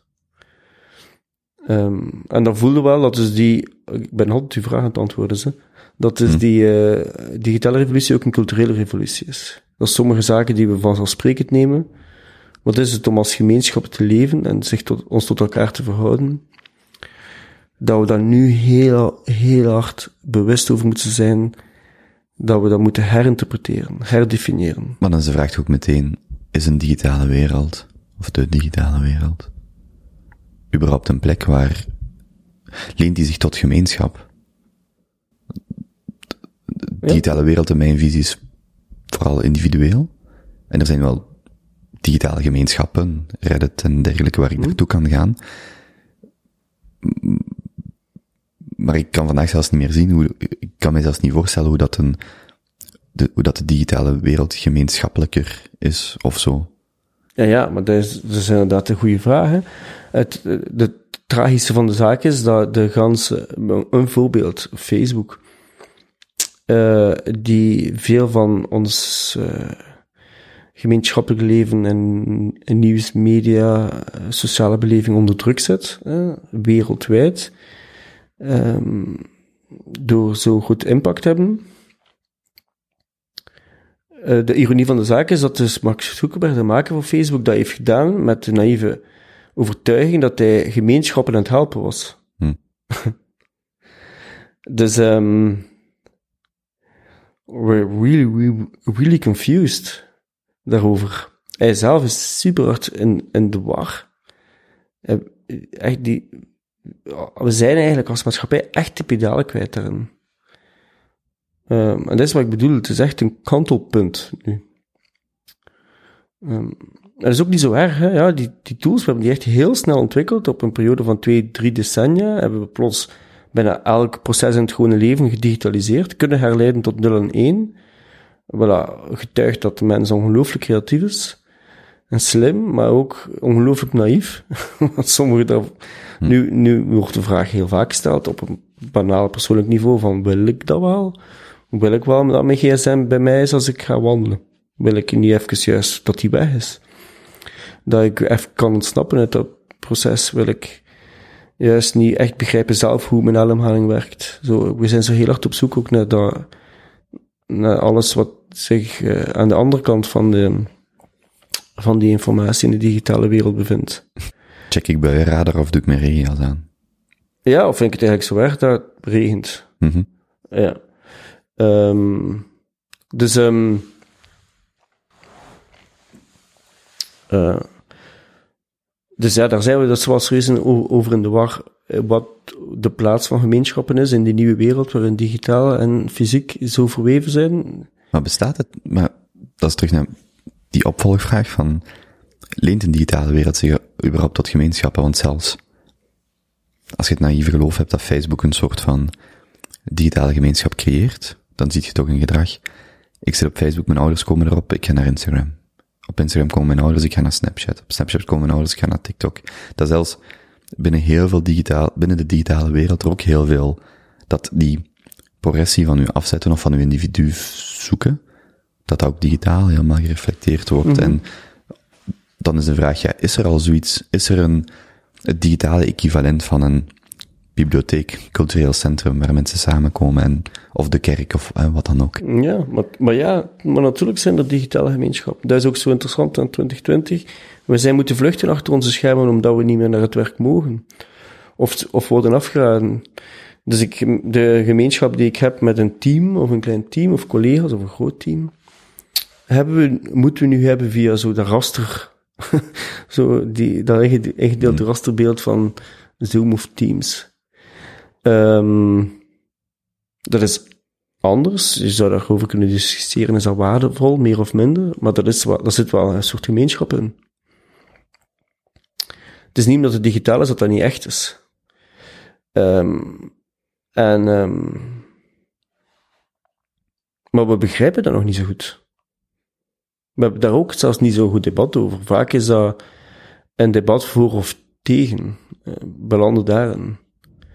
En daar zijn we nu al overgestapt. Vroeger was het enkel een debat voor of tegen. En waren er veel mensen die zoiets hadden, ja, ik doe niet mee aan zo'n vergadering. Een echte vergadering is als je elkaar in de ogen kunt kijken. Ja, bon, nu mochten we niet naar elkaar gaan, bijvoorbeeld. En nu zijn er wel heel veel mensen moeten instappen. ehm in dat systeem. Wat ik eigenlijk een goede zaak vind, omdat dat ook gewoon de mogelijkheid geeft om andere dingen te herdenken, zoals mobiliteit. Ik moet niet meer naar mijn kantoor. Ik kan dat eigenlijk ook doen van thuis. Niet dat dat wenselijk is voor iedereen, maar dat, eh, door dat deel van die digitale revolutie, die zo heel hard is versneld in 2020, zoals gezegd, de Chief Technological Officer is, heet corona. Zorg wel dat er weer andere mogelijkheden zijn om andere sprongen te maken op andere velden. Op het sociale, op het, eh, op het gebied van mobiliteit, op het gebied van gezondheidszorg. eh. ik weet niet of, of je onlangs nog naar een dokter ging, maar hoe, hoe dat die elkaars dossier lezen nu via systemen, dat is toch, ja, dat, is het, eh, dat zijn grote stappen vooruit, hè. Allee, grote stappen in een richting. Wat er nu vooruit is. Ja, wat je net ook bijvoorbeeld zei, er zijn bedrijven die deels een product en deels, deels evangelisering van het product. Ja, hoeveel restaurants dachten pre-2020, mensen eten binnen, punt. Ik ga het toch niet laten leveren aan huis. Terwijl, als je in maart geen digitaal aanbod had om maaltijden af te laten halen of te, te leveren door Deliveroo of zo, ja, dan kon je de pool sluiten. Dus voor een bedrijf gelijk Deliveroo of Uber Eats of een van die dingen, ja, die evangelisering is ineens weg. Want, want Mm. die, dat is gewoon de nieuwe realiteit. Dat als je vandaag een businessplan hebt om een café of een restaurant te openen, dat je in het licht van wat er dit jaar is gebeurd, of wat er nog kan gebeuren, dat je veel beter nadenkt van, ah maar wacht eens, als ik maar 30% capaciteit heb, fysiek. Ja, dat is het volledig. Uber en Airbnb en al die zaken zijn de nieuwe realiteit. Ehm, maar Uber en Airbnb zelf zijn niet de nieuwe realiteit. Wat ik bedoel is, ehm, het is, we zijn dat pad ingeslagen. We eh, hebben zo'n platformen ontwikkeld om zo'n een deelsystemen ehm, mogelijk te maken. Maar dat hoeft daarom niet de vorm van Uber en Airbnb Hm. aan te nemen. En zeker niet de ethische principes of de economische principes die Uber en Airbnb hanteren. Dus daarom is het eh, nog geen deeleconomie. Eh, dus het is... ehm, is- dat is trouwens wat Kevin Kelly, eh, een Amerikaanse schrijver, die- bedoelt als hij in zijn boek The Inevitable. Het was inevitable, eenmaal dat we dat beginnen doen zijn, dat we dan een, wereldlijke zoekmachine hebben gebouwd. Het is geen reden om enkel de Belgische zoekmachine te behouden. Het is inevitable dat het dan pl- pl- plots een mondiale zoekmachine was, maar dat hoefde daarom niet Google te zijn. Het was, eh, het is logisch als je dat begint, dat je, dat tot een, moment, een, moment komt of een punt of een platform ehm, die in staat stelt om in contact te komen met iemand aan de andere kant van de wereld. Als dat toch te herleiden is tot 0 en 1 instant interacties. Maar dat hoeft erom niet Facebook te zijn. Eh, met dat businessmodel. eh, met die designprincipes. eh met zo'n groep ehm, eh, developers die zo weinig diversiteit, eh, zo aandelenstructuur. Dus dat moeten we wel goed uit elkaar zien te houden. Maar dat is een eerste versie. Of een, een Uber is een eerste versie van hoe een deeleconomie eruit kan zien, maar En- zeker niet de laatste of de definitieve. Maar Uber is een goede eerste versie van een deelplatform, niet van een deeleconomie. Ja. Eh, maar in- inderdaad, ja, dat is gewoon een eerste iteratie. Of een eerste por- portaal naar de toekomst. Van dit is, dit is de weg naar de toekomst, maar dit is niet, Uber is niet eindstation, integendeel. Ja, voilà. En dus wat betreft je vraag over gemeenschappen, gemeenschappen zijn dus ook digitaal. Maar welke versie zouden we nog zullen vinden die uiteindelijk echt de meeste waarde opleveren? Ja, dat zijn we nog lang niet. Hè. Ik vind hoe langer in mijn eigen leven de digitale communities, hoe langer hoe belangrijker in mijn persoonlijk leven dan de fysieke of de, ja, de fysieke communities. Als ik ben onlangs een gevechtsport beginnen trainen, en zowel de mensen waarmee ik train, zijn belangrijk, maar ik spendeer uren en uren aan YouTube-filmpjes bekijken, de subreddit te bezoeken, daar de daily threads te lezen over die sport, inlezen enzovoort. Dus in het paneel of in het geheel dat mijn beleving is, is, het, is het fysieke uiteraard de kern, want als ik niet naar die training ga, de, de kern van de vooruitgang, denk ik, of van wat er, wat niet mag ontbreken. Maar de, een heel groot deel van de beleving is ook filmpjes kijken en hoe deed die dat en welke impact dat op die zijn leven. Eh, en dat zijn mensen aan de andere kant van de wereld, of mensen die al, dat zijn postmortem filmpjes, of, Ja, ja. dus, en, en die impact daarvan is zo gigantisch. Maar dat is dus een van de uitdagingen waar we nu mee worstelen. Hè? Waar ik daarnet zei dat, eh, dat, de, dat er een tendentie heerst om alles op het persoonlijke niveau te ontwikkelen, omdat er zoveel informatie is. Dus als reactie op die overvloed zie je dat dus die eh zo'n dingen, processen worden gedesigned, zodat je de informatie naar jou komt. Zo hyperpersoonlijk. Wat is een van de uitdagingen waar we nu mee worstelen, is dat er voor elke gekke hobby wel een community is. Dus jij wilt nu blijkbaar, welke gevechtsport is het? Braziliaanse jiu Braziliaanse jiu-jitsu. Ik wist zelfs niet dat het bestond. En hup, je vindt je community online. Sommige mensen wonen daarvan in Tokio, anderen zijn al gestorven. Maar je, voelt, je vindt ergens een, eh, een aantal mensen die ook in die zoektocht zijn naar wat betekent dat, wat betekent dat voor mijn lichaam, wat betekent dat voor mijn geest. Eh, en je zit er samen op weg, op, op die weg, dus er ontstaat een gevoel van verbinding. Wat op zich geweldig is. Ik vind heerlijk. YouTube is wat dat betreft geweldig. Je kunt alles, het is wel over alles een filmpje gemaakt. Maar de- tegelijkertijd is dat een valkuil. Want dat gevoel van verbinding geeft ook een gevoel van rechtvaardigheid dat het terecht is of dat het een goede zaak is of dat het mag of dat het verantwoord is dat je investeert in Braziliaanse jiu- jiu-jitsu. Ja, want je bent met zoveel, het is goed dat je dat nu doet. Dat, dat motiveert je ook. Ja, maar dat zijn dezelfde gevoelens die dus worden aangewakkerd bij extreemrechtse groepen. Zaken die voorheen gemakkelijker te parkeren waren in een onethische kant, die gemakkelijker in de schaduw bleven staan, die een kant van eh, de mens uitdrukt. Ehm, vaak van die mensen die nu eh, het niet per se goed voor hebben met andere mensen, of dat nu extreem links of rechts of boven of onder is, die vinden dus ook gelijkgezinden. En die krijgen dus ook dezelfde principes en gevoelens over zich heen, van, eh, maar ik ben helemaal niet alleen, dus het is wel helemaal, helemaal terecht, eh, dat ik eh, moslims vermoor. Ik bedoel, het is duidelijk, er is een Reddit-groep op. Ja. Hè? Dus dat is ook een heel grote valkuil, omdat je nooit meer alleen, je zit dus bij, eigenlijk zit je nooit meer alleen met je gek idee. Ja, vroeger had je die lokale controle, of iemand dat zei van dit gaat te ver, of, Je was de enige. ja, of je werd de de enige, enige inderdaad. gek van een dorp met zo'n gek idee, Ja, want die je- schaarste is dus weg. Ja, je werd gesocialiseerd net omdat je de enige waart in die omgeving. En vandaag is er voor alles een subcultuur of een, of een digitaal, digitale gemeenschap waar dat die schroom of die realiteitszin vervaagt. Of waarin de mate waarin dat, dat 5000 mensen in een community lijkt heel veel als het zeer niche is. Maar 5000 op 8 miljard is niks. Maar in die community of in die digitale gemeenschap lijkt alsof het heel aan- aanvaardbaar is dat je weet ik veel wat doet. Mm, ja, voilà. Maar vijf- 5000 op 8 miljard is niks. En dus daar hebben we wel, ehm dat is een goed voorbeeld hoe je, hoe dat, dat fysieke en dat digitale niet meer uit elkaar te houden is.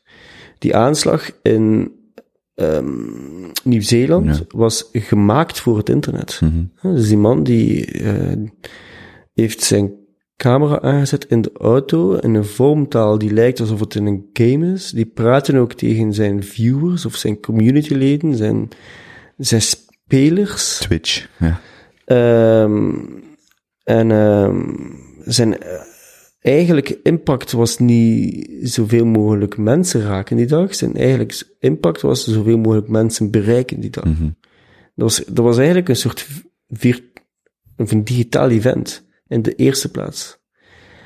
En die slachtoffers waren bijna personages in zijn spel geworden. Ehm, natuurlijk is dat een echt, echt extreme, extreme vorm. Maar Hans dat proces ertoe is interessant om goed te begrijpen hoe, eh, hoeveel, hoe hard dat dus die digitale revolutie ook echt een culturele revolutie is. En hoe hard dat het dus eh één, on, onzinnig is om dat uit elkaar te, ha- te halen, of meer of minder te, het een meer of minder te, of het een meer te beschouwen als het ander. Eh, maar ook hoe hard dat het nodig is dat we dat gesprek te gronden hebben. Met alle lagen van de bevolking. Van waar gaat het dan naartoe? Waar ligt die verantwoordelijkheid dan? Ligt dat enkel bij de gebruiker, wat we lang gedacht hebben? Ligt dat ook bij de platformen, wat nu heel hard actueel is? Platformen die zelf een verantwoordelijkheid beginnen nemen naar desinformatie toe. Twitch, eh, vorige week nog, heeft de bazin van TikTok een brief gestuurd naar negen andere CEO's van Facebook, Reddit, van laten we dat samen bestrijden, we kunnen dat niet alleen. Dat was naar aanleiding van die zelfmoord die is gelivestreamd.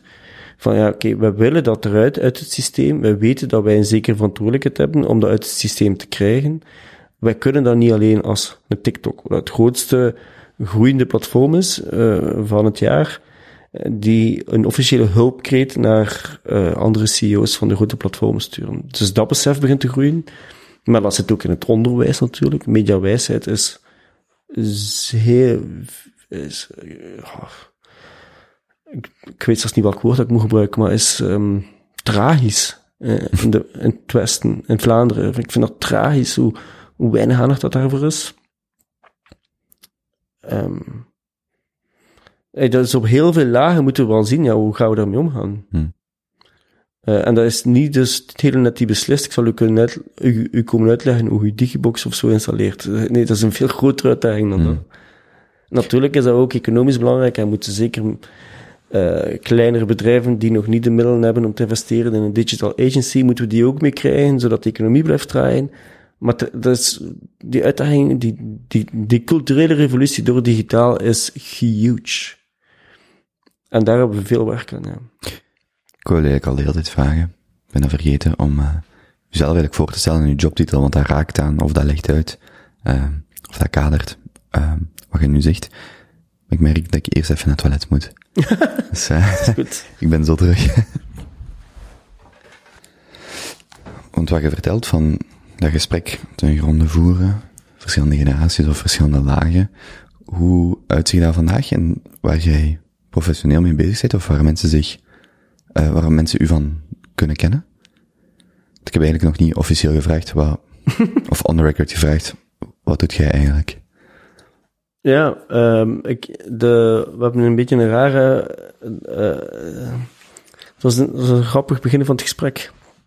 Je hebt me getriggerd in, uh, um, door te vragen hoe ik 2020 beleef. Hm? Maar dus, um, het was logischer geweest om te zeggen, hallo, ik ben Fredo, ik ben een curator. ik uh, cureer dus tentoonstelling, alhoewel het ondertussen alweer even geleden is, Hello Robot. Een um, bijzonder leuke tentoonstelling was dat over de relatie tussen mens en machines. Die was te zien onder meer in Gent, maar was eigenlijk ook uh, eerder te zien in, um, in Duitsland en dan in Wenen, in Oostenrijk. En uh, ik heb uh, jaren allerlei formats gezocht om dat gesprek over de relatie tussen mens en machine, hoe, hoe wij die digitale technologie gebruiken en hoe wij ons ertoe verhouden, om dat te onderzoeken, onder meer in een podcast, onder meer in een nieuwsbrief waar ik nog steeds verstuur, als ik de tijd heb, um, onder meer in lokale events in Gent, dat heette toen Gent M. Um, en nu ben ik dus curator van een groot festival over de toekomst van onze media voor VRT. Dat is nu mijn job waar veel aandacht naar gaat. En dit jaar uh, hebben we het niet enkel over de toekomst van onze media, maar ook van onze cultuur. En daar hou ik bewust vaag, omdat het zowel gaat over de, de cultuursector, de cultuurorganisaties, als de cultuur wie wij zijn. Wij, hoe wij ons tot elkaar verhouden en wat ons ons maakt. Cultuur. Um, en dus ja, dat is een, een, een, een droomjob eigenlijk. Eigenlijk heb ik echt een zeer uitdagende job dit jaar. Maar komt erbij dat we dus geen festival mogen organiseren. Want we mogen geen groot events organiseren. Dus dat naast het inhoudelijke, waar ik, zoals gemerkt, heel heel passioneel over praat en over lees, dat we ook nog eens de uitdaging hebben om eh, een corona-proof event Hm. te vinden. Eh wat dan nog, eh, ja, een, ander, een andere podcast is waarschijnlijk. Dus, Maar wacht, dus er komt geen digi ehm, fysieke versie. Ja, ja, er komt de fysieke Terwijl- versie. We gaan een, eh, in plaats van een event van één dag voor duizend mensen, Mhm. organiseren we een pop-up café. Eh, eigenlijk eh, in drie lagen, drie cafés, drie verdiepen, mm, waarbij dat er ook debatten en talks zullen gegeven worden. Maar meer aandacht is dan normaal op networking, matchmaking, ontmoeting, om, ja, op, omdat we daar meer nood aan hebben om dat elkaar te zien. Eh, binnen en buiten de sector, door organisaties heen. Ehm, en ook, aangezien dat het ook over cultuur gaat, niet enkel over media, genoeg plaats voor schoonheid, verwondering. Dus het is een vierdaagse eh, van 14 tot 17 december, van maandag tot, eh, tot donderdag, in Brussel, in K-theater en Kanaal. Zullen we drie verdiepen bezetten, die alle drie ingericht worden als een café, waarbij dat er altijd een soort gemoedelijke sfeer heerst, Ehm, en dat gaat zowel over hoe maak ik een goede podcast, hoe start ik daar een bedrijf rond, als wat verwachten wij van Europa. Eh, op technologisch gebied, maar ook op cultureel gebied. Eh, hoe digitaliseer ik mijn cultuurorganisatie, of hoe gebruiken wij game technologie in de film. Sommige van die, eh, van die eh, micro-events, want dat zijn het eigenlijk allemaal. En debatten die we organiseren zijn super niche, super technisch. Andere zijn veel ethischer.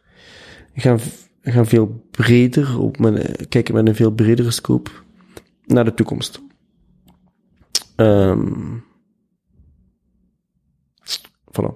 Maar in essentie zijn ze allemaal gericht op eh, beleidsmakers en verhalenmakers. Dus mensen die verhalen willen vertellen, of via media, via audiovisuele media, of voor op een podium, of via een instrument. Of mensen die beleid willen maken, die een, agent of change zijn, die voor verandering willen zorgen. Of in een grote organisatie, of in een VZW, of in een wijk, of op een politiek niveau zelf. Dat is mijn job van dit jaar. Does that make any sense?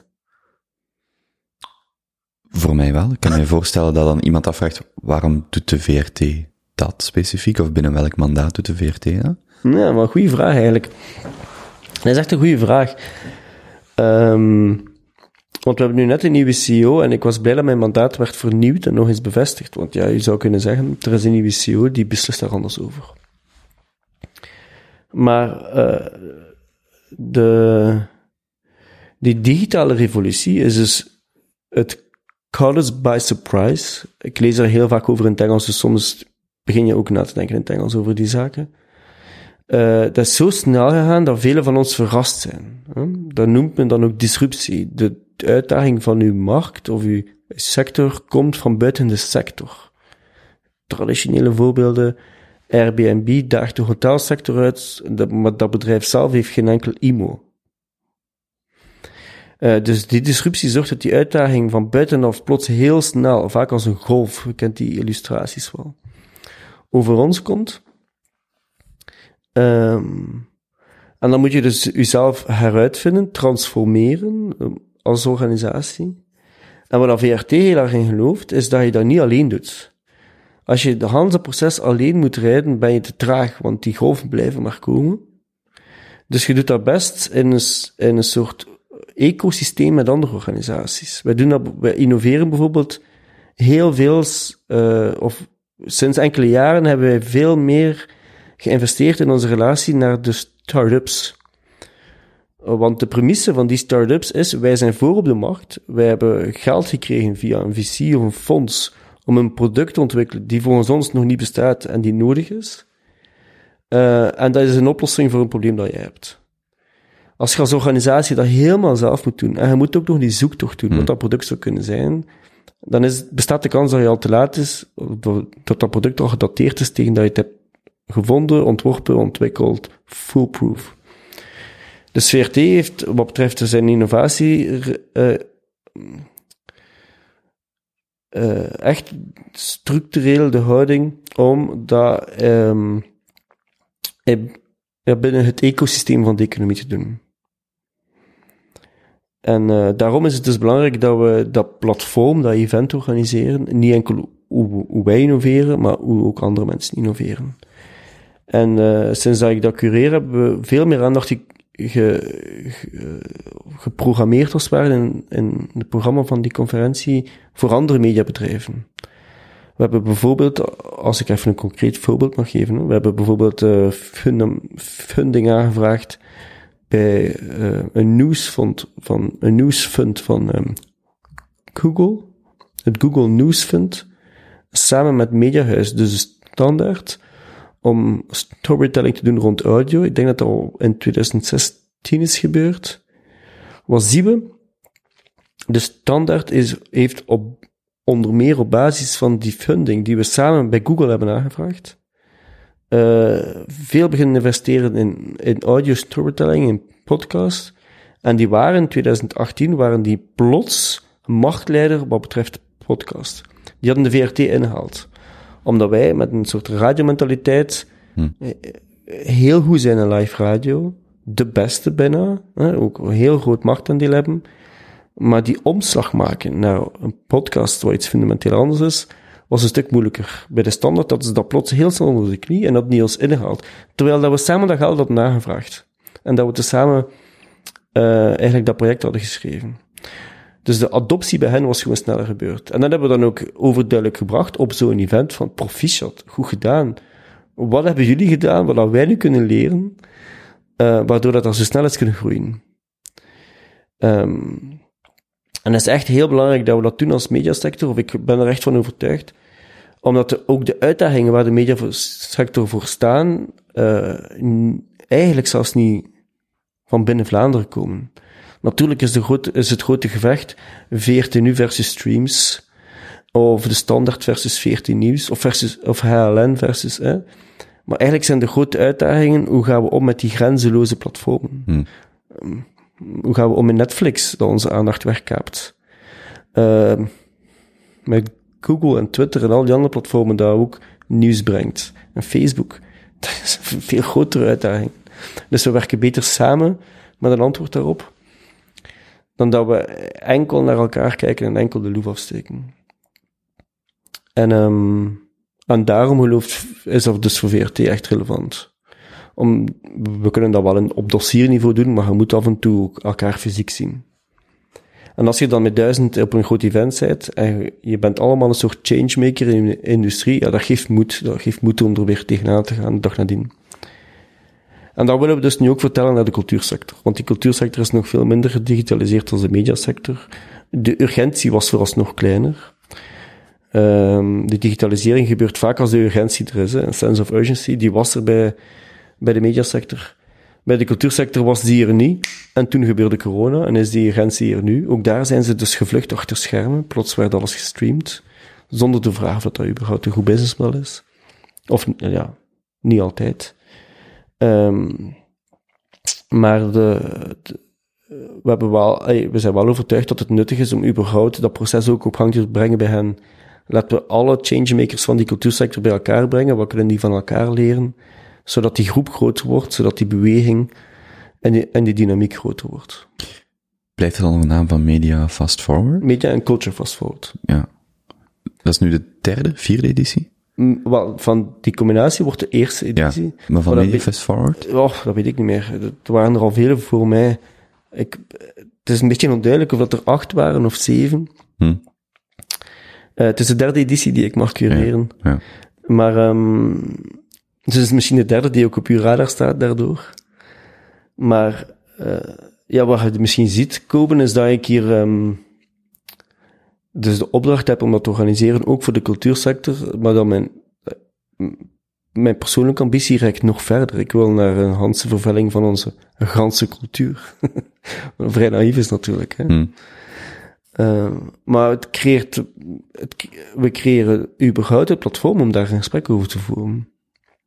Dus dat is eigenlijk echt een um, geweldige opdracht. En dan, om op- uw vraag te antwoorden, wat is de rol van de van de publieke omroep. Ik vind het, eh, dat gesprek en dat gesprek proberen voeren, vind ik wel ehm, een belangrijke rol van, de, van een publieke omroep. En ik niet alleen, aangezien dat ik daarvoor word aangenomen, vindt de organisatie dat ook, want ik krijg het mandaat dus om dat Hmm. te doen. En het vertrouwen. Dus voilà. Waar spendeert je weekends aan? Waarom die vraag? Ben ik een workaholic? Ehm ehm, veel knuffelen met de kindjes. En eh, dat is niet zoiets dat ik zeg en hoop dat dat echt waar is. Want soms, soms als je zegt, wat doe je als hobby dan? Hè? Durf je wel eens zo, niet per se bluff, maar zo een soort afspiegeling maken van, eh, oh, ik, eh, ik maak elk weekend lekker eten, terwijl je weet dat je dat maar Hmm. één keer per maand doet. Nee, ik ben echt heel, heel graag eh, ehm, een vader voor hen en een echtgenoot voor mijn vrouw. Ehm, dat is mijn lievelingsrol eigenlijk. Maar vaderschap is echt geweldig. Echt, echt heerlijk. Eh, en ook lastig, hè. Obviously is dat... pff, eh, dat is pas een zoektocht. Maar... ehm, eh, maar die... ehm, ja... Het eenvoudige geluk van te knuffelen of, of samen te eten of samen iets onnozel te doen of samen een computerspelletje te spelen. Samen muziek luisteren. Ja. Daar, daar spendeer ik veel tijd in het weekend. Hoe oud zijn ze nu? 8 en, 8 en 10. Hm. Super leeftijd ook. Ja. Gloria en Dolly. Gloria en Otis, Jesus. Dolly is mijn petekind. Maar ook een beetje lezen, een beetje wandelen. Eh, veel vrienden. Vaak zit ik ook nog te werken in het weekend. Een beetje. Eh, vrij weinig tv eigenlijk. Ehm, als er tijd is en als er baby's zijn, cultuur. Graag. Zo, zo die zaken. Middenklasse.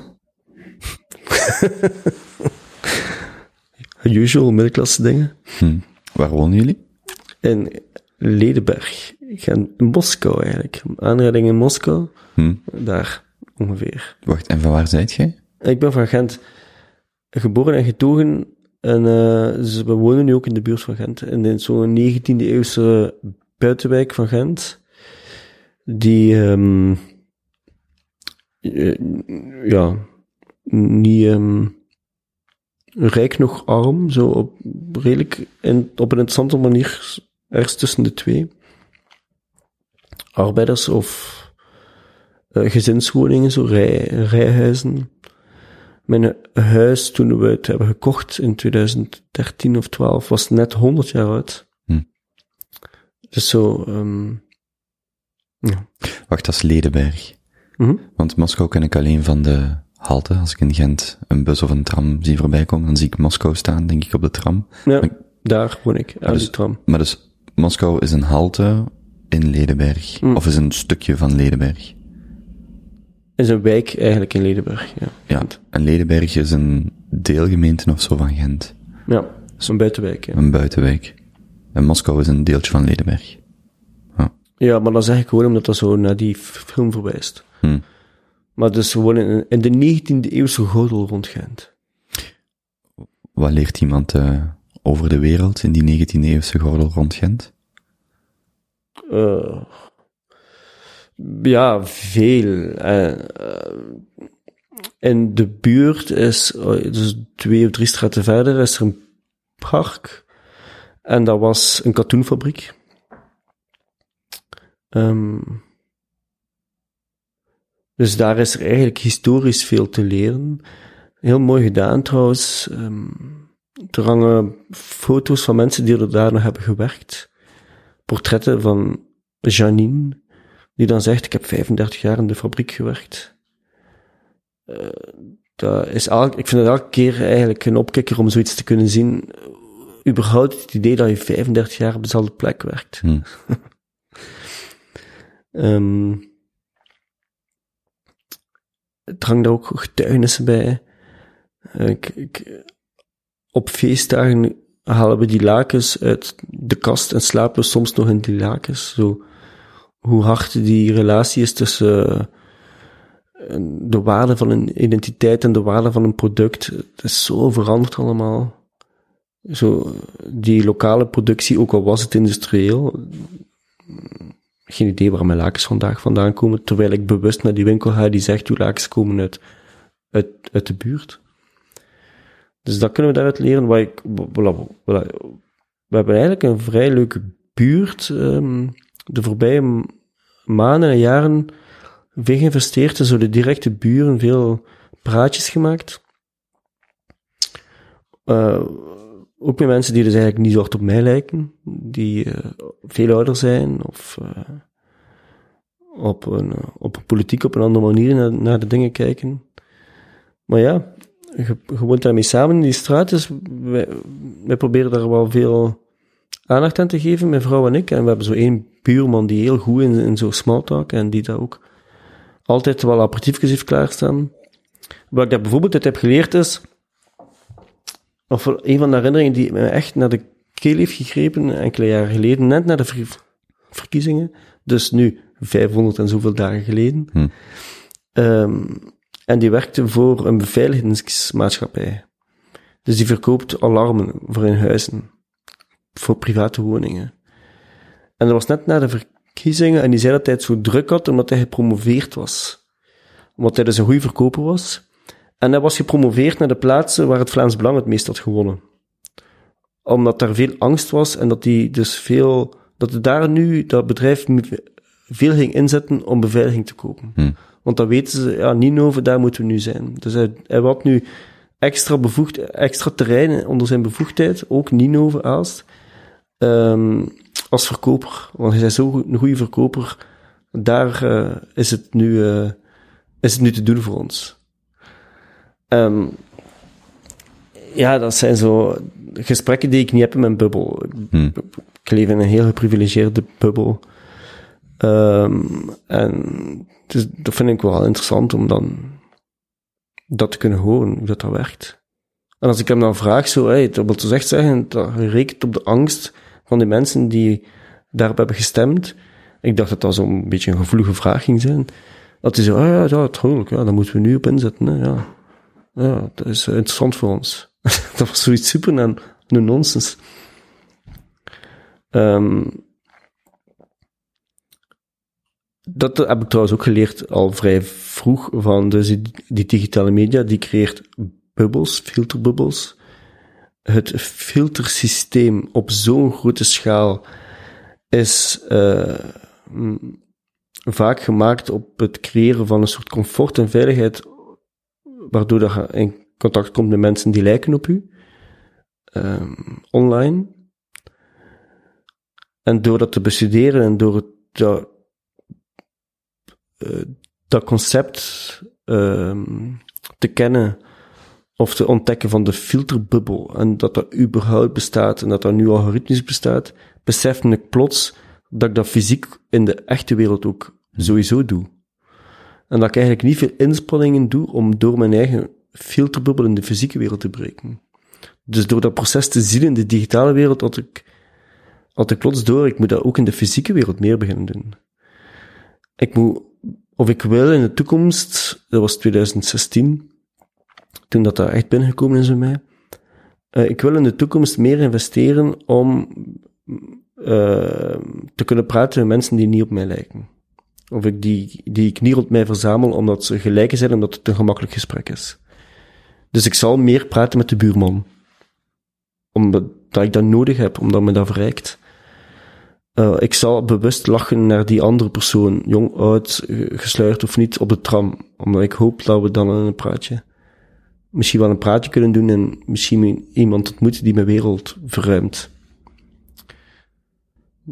Dus daarin gebruik ik soms de digitale wereld eigenlijk als een, omdat ik die zo gemakkelijk begrijp, al- als een spiegel om ook in de fysieke wereld eh, mijn wereld te verruimen. Hm. Ehm, dus dat leer ik in de, in de 19e eeuwse gordel van. Eh, die filterbubbel doorbreken, dat kan eigenlijk vrij makkelijk.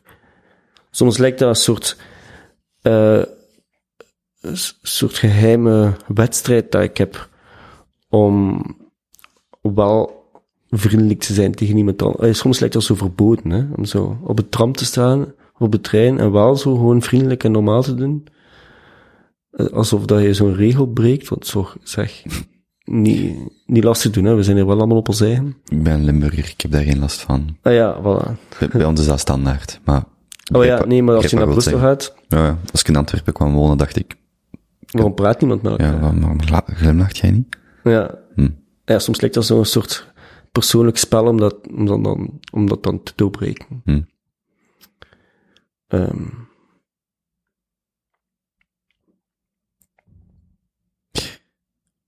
Hoeveel mensen weten dat uw echte naam Frederik is?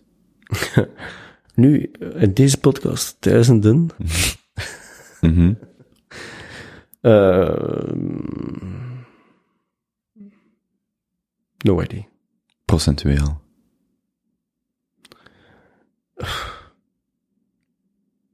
Couldn't care.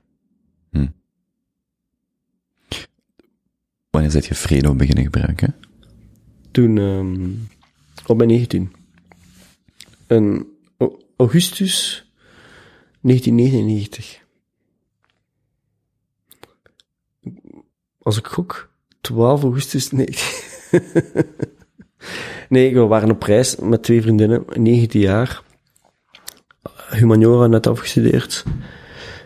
Eh, Griekse eilanden, kleine campings, havens naar Bob Marley luisteren. Zo, de tienertijd. En ehm, in contact gekomen met een lokale Griek en die kon Frederik niet uitspreken. En toen zei iemand Fredo en die, die naam is mee naar huis gereisd. Vanuit Griekenland naar eh, Gent. En wat er toen gebeurde, geloof je nooit. Nee, en plots is dat mijn naam geworden.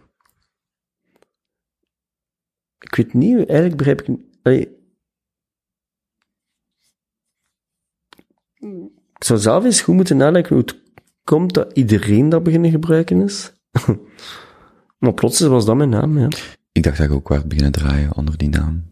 Misschien dat dat dan ook hielp. Ah, wel, dus, zoals ik zeg, 19 humaniora net afge- afgerond. Ik, eh, gebroken met alle contacten van de mensen van humaniora. Niet bewust, maar dat was toevallig zo. Een Hans nieuwe vriendenkring opgebouwd op de universiteit. En op dat moment, op dat moment ook beginnen draaien. En daarvoor Fredo gebruikt als draainaam, als DJ-naam.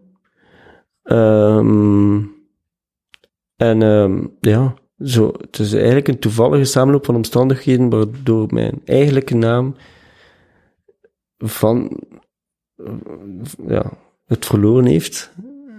Waardoor dat er heel veel mensen dus niet weten dat ik eigenlijk Frederik heet. Wat zeggen uw ouders vandaag? Ja, mijn vader is heel koppig, die, mij, die noemt mij bewust Frederik. Ehm, mijn moeder zegt gewoon Freddy. Hm. Mijn zus ook nog altijd. ehm. sommige vrienden noemen mij nu ook Frederik. Eh, mij maakt het op zich niet veel uit hoor. Fredo was handig als DJ. Ja. Het is niet dat het een soort artiestennaam is of zo. Eh, dat- Het is, het is geen bewuste strategie, ik zal Hm. het zo zeggen. Hm. Ehm ik, ga u, ik, ga u, ik ben aan het denken ehm, hoe ik dat best vraag. Ik ga u gewoon dezelfde vraag stellen die eh, Eva u stelde. Eh, iets wat, omdat het nu gaat over iets wat mensen niet per se weten of associëren. Ehm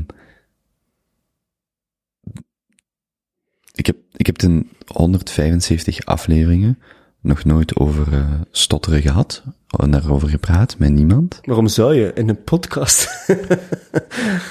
Zo sluit elkaar ook uit. Wel, daar, kan, daar kunnen we zelfs op terugkomen. Maar zij stelde u eigenlijk in die, in die, uh, in die Breinwijzer podcast een mooie vraag. Wat was, uw, wat was uw eerste herinnering of het eerste moment? En ik zou diezelfde vraag willen her, op, uh, herstellen. Ja, dus dat was uh, wel een verrassing eigenlijk. Eva, ik denk dat ze zo... Eva Moeraert, uh, wat een soort vriendin is, um, en een heldin, als een podcastmaker, zo goed als de beste, denk ik, van Vlaanderen. Uh, ik denk dat dat zo'n soort evergreen vraag is. Wat was uw eerste herinnering? Dat zou Friede Lesage misschien kunnen vragen. Ik denk dat Eva, toen dat ze mij dat vroeg, ook niet had verwacht dat dat zo, dat mijn eerste herinnering zo dramatisch was. Maar mijn eerste herinnering is een herinnering van veel pijn, enkel pijn en schaamte. Met name, um, in het eerste leerjaar. En ik word altijd emotioneel omdat mijn zoon die fase al voorbij is. En ik ben zo blij dat hij er al is over, dat hij al een stap verder is. Maar dus in het eerste leerjaar leren woordjes schrijven en lezen, voorlezen. En ik herinner mij vrij goed dat wij allemaal woordjes moesten lezen, één voor één, de bank afgaand. En dat ik super nerveus was, omdat ik wist, ik ga dat niet kunnen lezen. Uh, ik ga dat niet kunnen zeggen. Ik kan wel lezen op zich, um, maar ik krijg die woorden niet over mijn lippen. Dat zit gewoon vast. Um, ik kon niet praten. En uh, ja, dat was dan ook een grote onzekerheid. Gaat die leraar überhaupt beseffen dat ik het wel weet, of gaat hij denken dat ik gewoon dom ben? Uh, lang verhaal kort. Die, uh, die leraar wist ook niet wat hij daarmee moest doen. En die had dan de, de vreemde reflex, eigenlijk. De vreemde reflex om te zeggen, ah manneke, gestotterd, het lukt u niet. Oeft het een beetje, straks, tijdens de speeltijd, en zeg het straks. Die, die dacht waarschijnlijk dat hij er iets goed mee deed. Wat dat dus natuurlijk niet was. Um, dus de, eigenlijke herinnering is ikzelf als een klein baasje die, terwijl iedereen echt gewoon plezier heeft, afgezonderd met zijn rug tegen de muur, letterlijk tegen de muur sta, op mijn eentje dat woord te zeggen. Want ik kan dat wel zeggen, hè, als, ik alleen ben. Ik krijg het gewoon niet over mijn lippen op andere, andere momenten als het moet. Uh, en die dus zichzelf de vraag stelde, zes jaar of zo, van niet kan ik dat woord zeggen, maar ook wat, wat moet ik dan doen straks, als ik het weer niet kan zeggen? En waarom mag ik nu niet meespelen? En uh, ga je dan straks weer uitgesloten worden en uitgelachen worden omdat ik het niet kan? Waarom kan hij nu gewoon niet aanvaarden dat ik dat niet kan zeggen? Um, en ja, dan zijn we de snelle speeltijd weer in de lessen gaan, mocht ik het weer proberen en het lukt weer niet. Ik denk dat het dan ook opgegeven heeft. Wat dan eigenlijk ook erger was, hè. Dus van, het is helemaal hopeloos met u. Hm. Uh, dus die vernedering is dan compleet. Die herinnering heeft twaalf jaar geduurd, mijn Hans leertijd, schooltijd. Eén, één lange vernedering eigenlijk. Of zo komt het over. Uh, pas op, ook gelukkig, zoals bij iedereen, hoop ik leraren die wel een mentor zijn en die wel een andere rol nemen. Maar één lange omgaan met het feit dat ik ga moeten praten voor de groep op een of andere manier. Is het een wiskundeoefening of Frans? Oh, vreselijk. Frans is vreselijk. Die klanken liggen veel meer van voor in de mond. Um, uh, zweetaanvallen, aftellen, de, de les duurt nog een kwartier, er zijn nog vier mensen voor mij, hoe groot zijn de vragen, ga ik net kunnen ontsnappen? Uh, om, um, om niet te moeten praten. Dus um, misschien daarom dat ik ook zeg, we moeten niet denken wat er, wat er komt na die pijn. Hmm. De vraag is, die pijn is hier. Wat doen we met die pijn?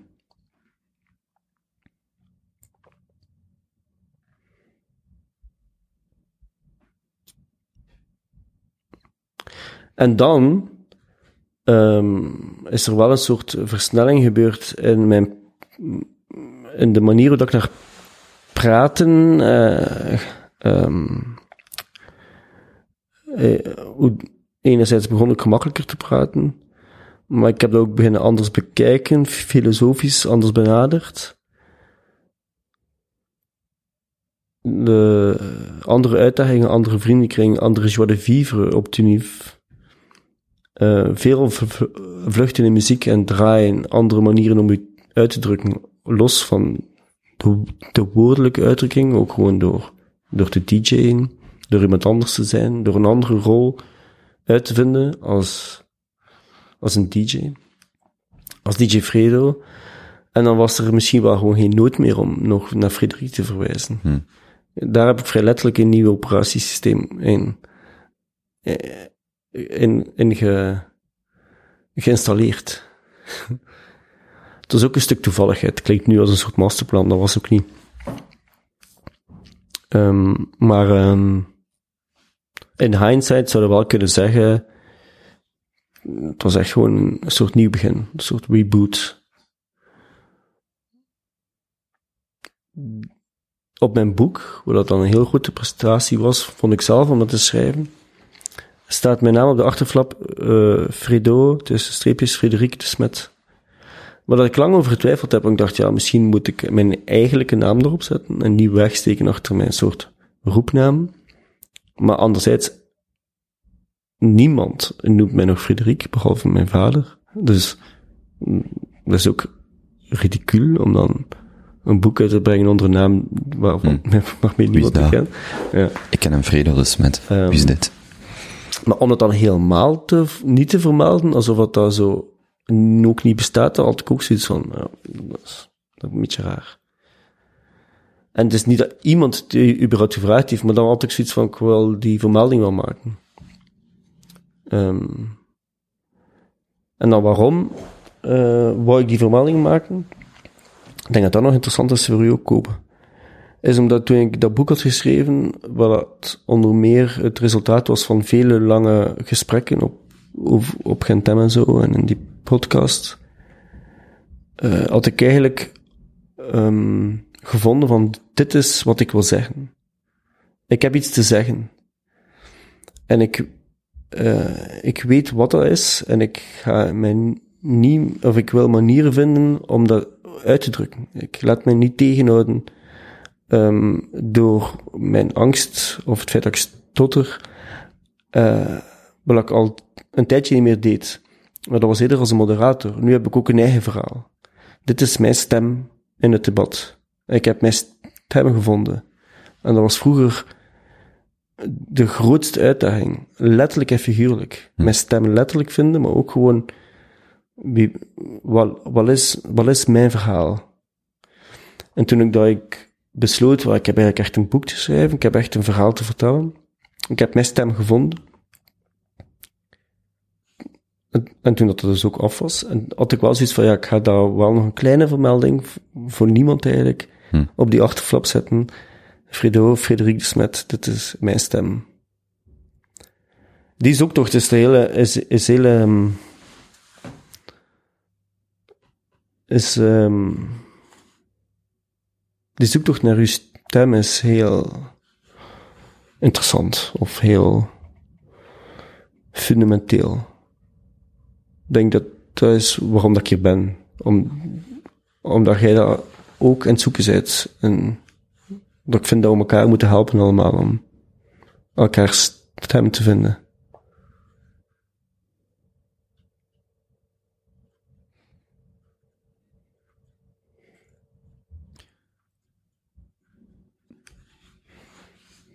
Binnen het, eh, die zoektocht binnen voor u het, het, het fysieke of het, eh, eh, het kunnen spreken. Dus niet filosofische, maar het fysieke. Hmm. Het is altijd gevaarlijk als je zelf niet weet waarover spreekt. Om dan een genuanceerde vraag te stellen. Nee, nee, maar Of een, vraag, of een vraag die niet al een antwoord impliceert. Maar, um, ik bedoel, je zegt, je zit, je zit in het eerste leerjaar min of meer. En het gaat beter, of het begint beter te gaan in het, eh, aan de universiteit. Ja. Dat is twaalf jaar. Dat is echt twaalf jaar. Ja, dat is echt twaalf jaar. Dat is echt twaalf jaar. Twaalf jaar afzien.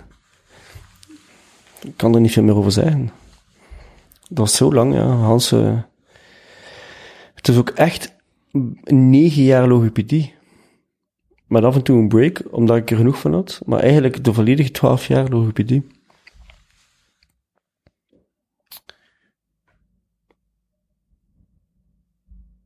Dat heeft eh, veel, veel gedomineerd.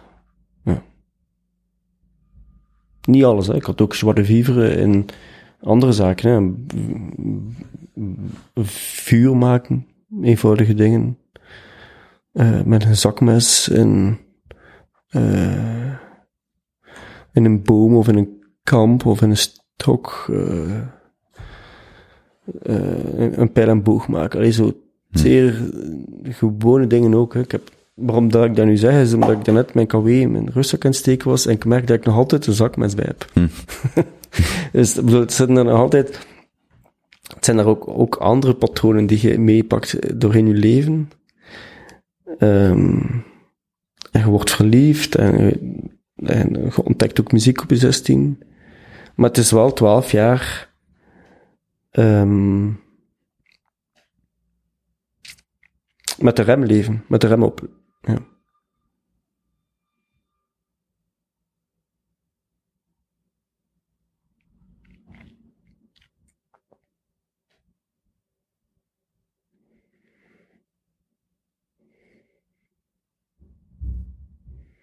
Daarom dat ik ook nu ehm,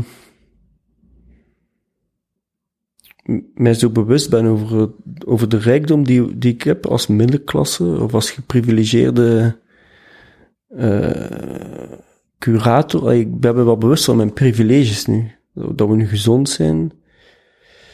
Eh, niet per se financieel rijk, maar zelfstandig. Ehm, en we moeten wel alert zijn, maar eigenlijk we moeten niet per se met de rem op leven. We kunnen vrienden uitnodigen voor het eten. Ehm,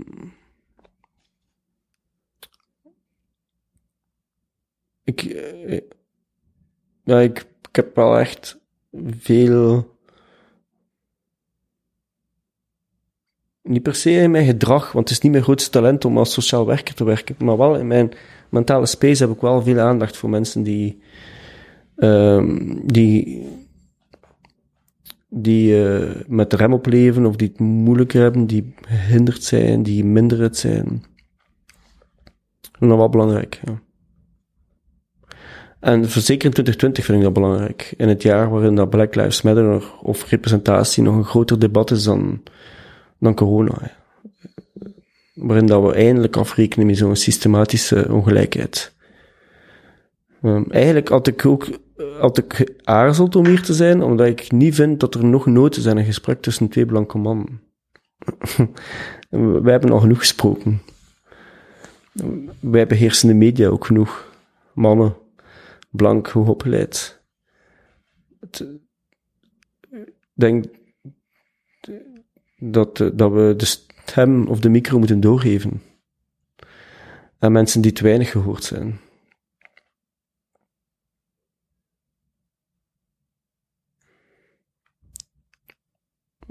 Vrouwen, jongeren, andersgelovigen, anderstaligen.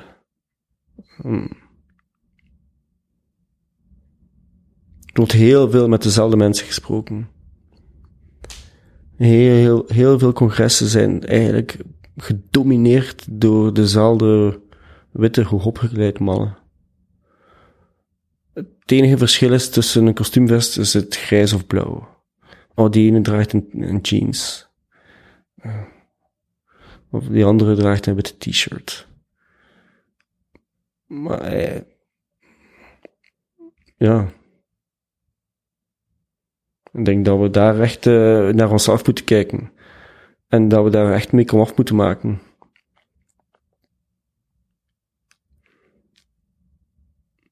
Zeker dit jaar.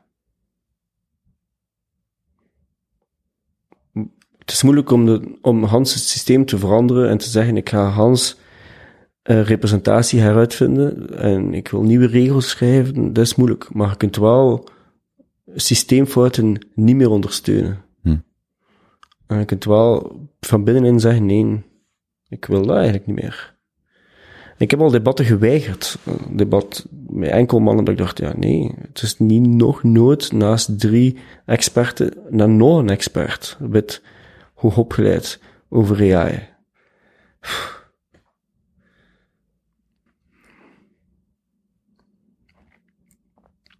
Ehm, dus ik heb mijn stem gevonden, dus ik wil heel graag de baan op om mijn verhaal te vertellen, maar ik denk dat er sommige mensen zijn die nog ehm, een stem niet gevonden hebben, of de microfoon niet gevonden hebben, die eigenlijk meer op die plaats moeten zitten. Dat is eigenlijk nog wel een interessante uitdaging. Ja, want hoe balanceert je de... Tussen aanhalingstekens het recht om je eigen stem te tonen en de ruimte die je dan tussen aanhalingstekens inneemt van anderen? Die balans dat weet, tussen. ik, dat weet ik eigenlijk echt niet. Dat is iets dat ik nu eigenlijk... Ja, want als je twijfelde, maar je zit nu hier, dan is dat ook die afweging die je hebt Ja, maar ik zit hier echt omwille... Echt voor u eigenlijk ook.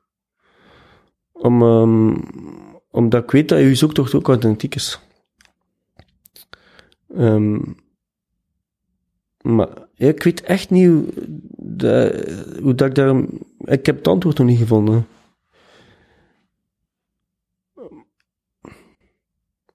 Het is ook niet aan mij om daar een antwoord op te vinden. Het is gelijk dat wij eh, we zullen uitleggen hoe diversiteit werkt. Allee, ik kan wel weten wat ik zelf beter zou kunnen doen in mijn organisatie, maar ja, het is alsof, zoals dat wij ehm, vaak mannelijke machthebbers, zij het politiek of in de geneeskunde, beslissen of we überhaupt een mening hebben over abortus. Dat is een vrouwenzaak.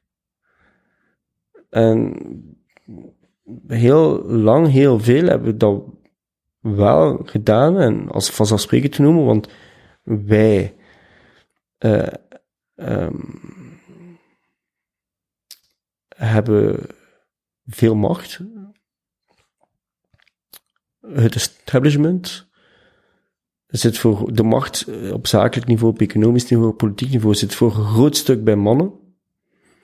Oudere mannen, hoogopgeleid. Uh, dus het is dan vanzelfsprekend dat je dan ook je verantwoordelijkheid neemt en een mening erin vormt. Maar sommige dingen moeten zeggen, ja, dat weten we niet. Ja, dat kan ik eigenlijk... Ab abortus, ja, ik, eigenlijk kan ik daar niets over zeggen. Theoretisch misschien, filosofisch. Maar het is niet aan mij om dat te beslissen. Of voor je een mening hebt, kun je eens aan een vrouw vragen wat die daarvan vindt. Ja, ja, maar ik moet gewoon zeggen aan de vrouw, jullie, jullie moeten ons helpen. Mm. Jullie moeten ons af. Het is jullie zaak gewoon. Mm um, wat dat betreft is, ik weet niet wanneer dat die uitzending hier online komt, maar dus die federale regering is net gevallen met een eerste minister die een boek heeft geschreven over de vrouw. Is het wel een hoopgevende week. Uh, het is een heel diverse, allee, naar de norm van, een vrij diverse mm. re, uh, regering. Maar dus hoe dat ik daarmee omga, daar, weet ik, daar ben ik echt nog naar op zoek.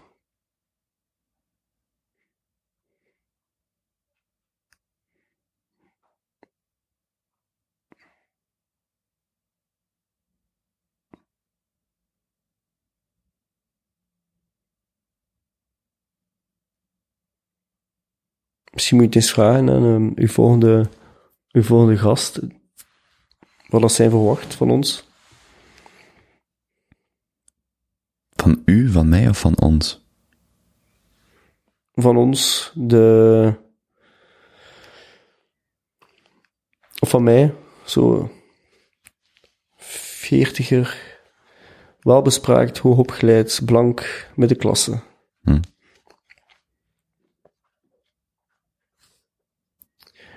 wat, wat ik dus bewust probeer te doen, is mezelf in vraag stellen en niet, niet te antwoorden. Ik, ik denk dat de antwoord ook niet van mij gaat komen. Dat komt van de, de mensen die systematisch niet gerepresenteerd zijn in onze maatschappij. Dat zijn ook ouderen trouwens, hè, die eh, ook vaak minder een stem hebben. Ook in die digitale wereld, waarin dat die plots niet meer mee kunnen. Maar dat zijn ook jongeren natuurlijk. Dus eh, natuurlijk ook heel veel diversiteiten. Mensen die ehm, worstelen met seksualiteit, identiteit, gezondheid. ehm.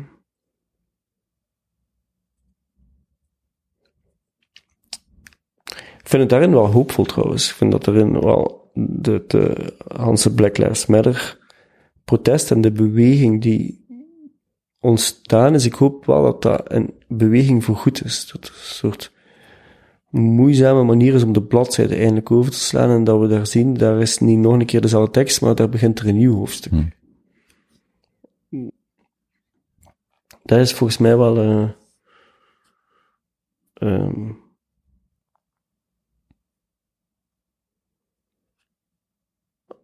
meestal reageren mensen daar vrij kwaad op eh, als ik dat zeg, op café bijvoorbeeld, op zoek naar een gesprek daarover met mensen die op mij lijken. Maar ik ben tot in de overtuiging dat dat echt het grootste verhaal is van 2020.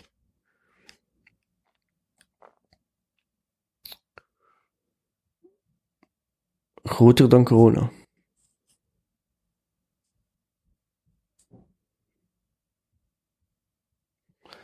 En daarom ben ik dus ook overtuigd als de verkiezingen zouden uitdraaien dat Trump herverkozen wordt, is dat, eh, dat het er niet makkelijker op wordt. Omdat eh, die belofte is gemaakt dat er daar een verhaal is voor diversiteit, eh, waarin dat iedereen gelijk wordt gerepresenteerd. Als door de politieke, media, economische macht dat op een of andere manier eh, langer blijft bij het oude, dan zou het wel eens kunnen dat dat, een, een echt gewelddadig gevecht wordt in de VS. Hmm. Hmm.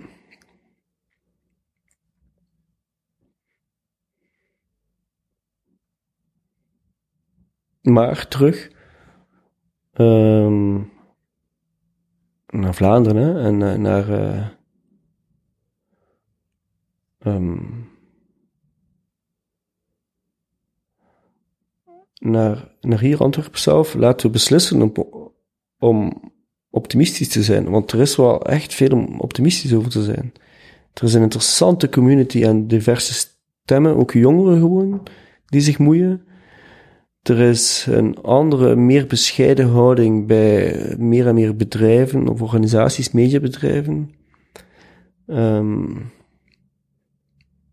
er zijn een paar, een, een paar heel mooie leiders die opstaan, zowel vanuit ehm, de gemeenschap hier ook in Antwerpen, zoals we dat Ja- Jawataloulle hebben gedaan vorig jaar, een Pride voor eh, een diverse pr- Pride. De, de symboliek ervan vind ik Hmm. fantastisch. Hij komt er binnenkort ook over vertellen. Ja, wel, zo, die beweging die daar ontstaat, is, daar ben ik toch heel hoopvol op. Ook al wordt er nu gezegd dat over een paar jaar het pad vrij eh, open ligt voor rechts om deze regering te wreken.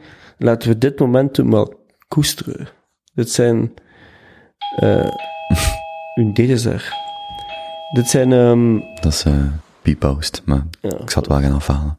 dit zijn eh, momenten waar ik wel denk van, wauw, wat een eh, geweldig moment dat wij mogen leven. Hm. Ook al is het moeilijk. Ja, en de, en de vraag is ook altijd, wat is de verhouding tussen eh, dat wat jij individueel apprecieert en dat wat er collectief gebeurt, hè? Dus je zegt, eh, links, rechts, ah, over een aantal jaar kan zich wreken, al dan niet. Maar dat is dan weer de, zo die fundamentele discussie van waar ligt uw, wat ligt binnen uw eigen macht, of binnen uw eigen kracht of mogelijkheden, en wat is dat collectieve? En ik denk dat dat zo'n gesprek is waar veel meer opkomt van waar zit jij jezelf bewust van, nog voordat je kijkt naar wat gebeurt er over de oceaan, of wat gebeurt in een andere stad, of, maar vooral van, zit je jezelf bewust van hoe je in het leven staat, wie dat de prijs betaalt of de rekening voorgeschoteld krijgt van je keuze en dat soort dingen, dat dat gesprek wel hoe langer hoe meer opkomt, denk ik. Hm? Ja, ja, tuurlijk. Echt eh, bewust zijn, hè. Ehm, ja, dat was ook uw eerste vraag. Wat, wat, wat ik plezant vind in 2020 is dat zo'n zaken niet meer zo'n taboe zijn. Dat we het hebben over bewustzijn. Over mentale zoektocht. Eh, over zingeving. Is mijn werk zinvol? Wat beweegt mij elke dag naar mijn werk? Waarom zou ik überhaupt nog mij fysiek bewegen naar mijn werk? Hm. Wat beweegt mij om iets te doen? Ehm, ja, dat, zou nu, dat is nu het moment om, ehm, om dat te onderzoeken. Hè. Daarnaast, en misschien is dat wel goed om af te sluiten ook. Eh, wat, wat kunnen wij allemaal doen? Hè? Een van de dingen die wij heel goed kunnen, beter als gelijk welk wezen ter wereld, is praten. En er wordt gezegd dat we heel gepolariseerd zijn. Dat is ook voor een deel zo. Maar de- daaronder ligt het idee dat geen enkel dier of wezen zich zo goed kan uitdrukken via de taal. Hm. En ik heb daar zelf heel lang mee geworsteld. En dus ik ben heel vaak in auw, in awe, zo, in verwondering, hoe, hoe goed dat de meeste mensen dat kunnen. Ondertussen heb ik het ook geoefend als een soort wraak op mijn stotteren. Ik wil taalvaardig zijn. Ehm, maar dus, we kunnen dat allemaal. We kunnen, we kunnen allemaal praten. Dat is zoiets schoon, dat wij tussen allemaal verschillende woorden betekenissen kunnen begrijpen. En ik denk dat, denk dat we van dat eenvoudige idee ons meer bewust moeten zijn. En ik denk dat we dat gewoon meer moeten doen. Praat met elkaar. Hoe stom het ook klinkt. Hm. Een, gelijk dat hij probeert te doen, bewust eh, vragen stellen.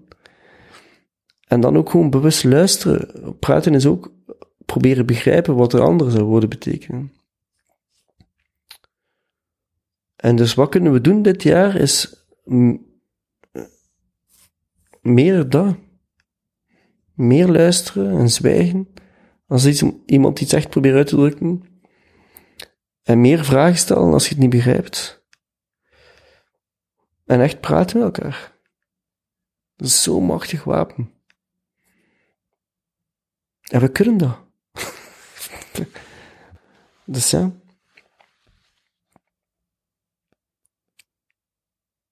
Laten we daar gewoon de beste in zijn.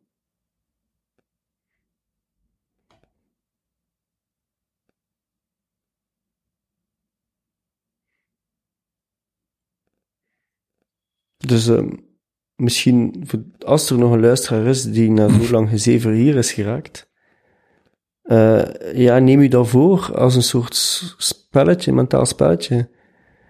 Hoe kan ik gewoon vandaag nog een beter gesprek voeren met iemand? En bewust zijn van het feit dat ik dat kan, dat die dat ook kan, dat praten, hoe kunnen we dan nog beter worden?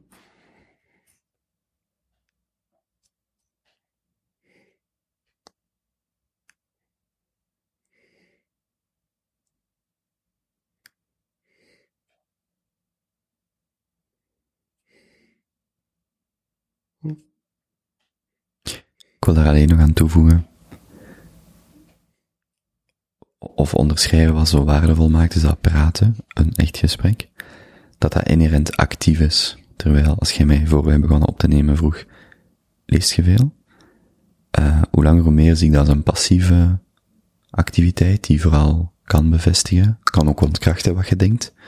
Maar moet wel heel bewust zijn, terwijl praten, in mijn ervaring, altijd een actief proces is van ontdekken en van herkalibreren en van de gordijnen opentrekken of zo. En als je echt de kans of de ruimte creëert, dat je dat, dat ook veel meer u kan vormen of kan binnenkomen dan eh, passief eh, YouTube-filmpjes kijken of, of eh, zelfs passief een podcast beluisteren.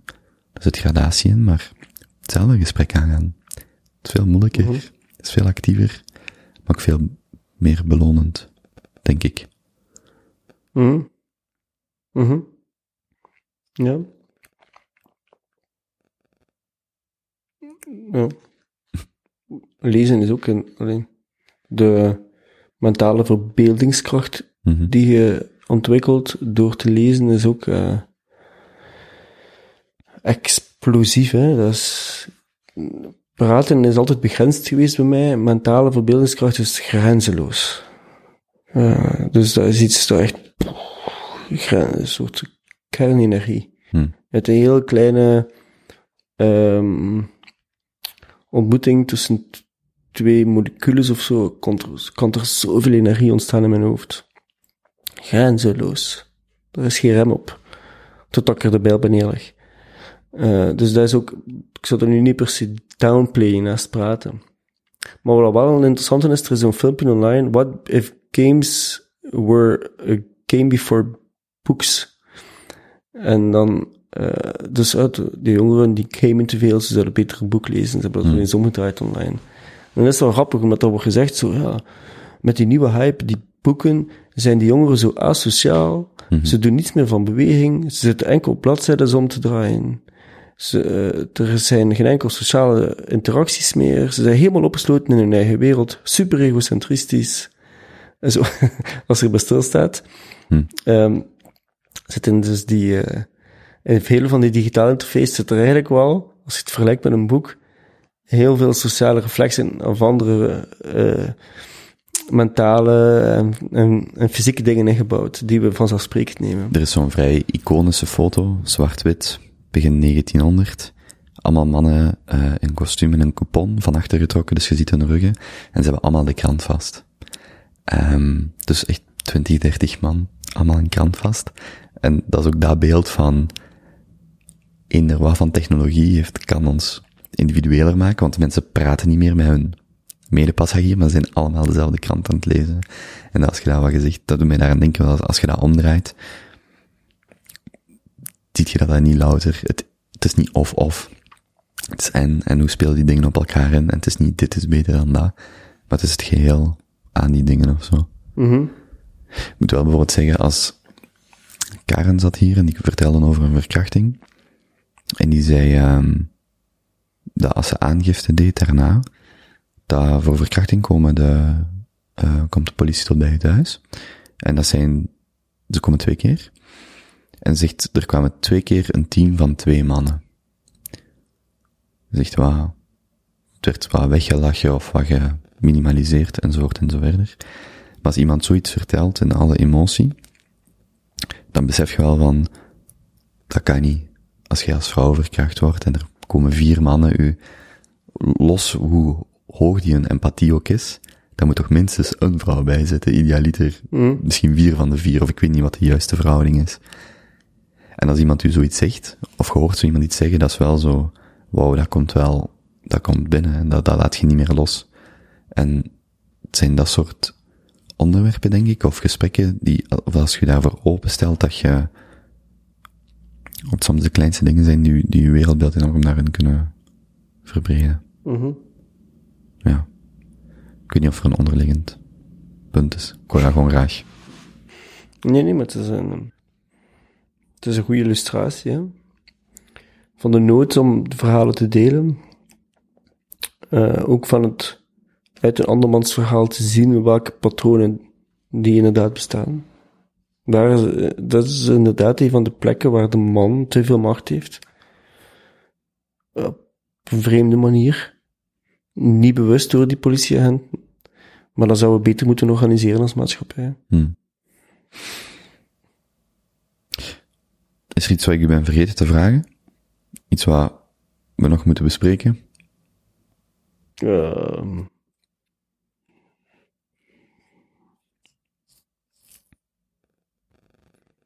Nee.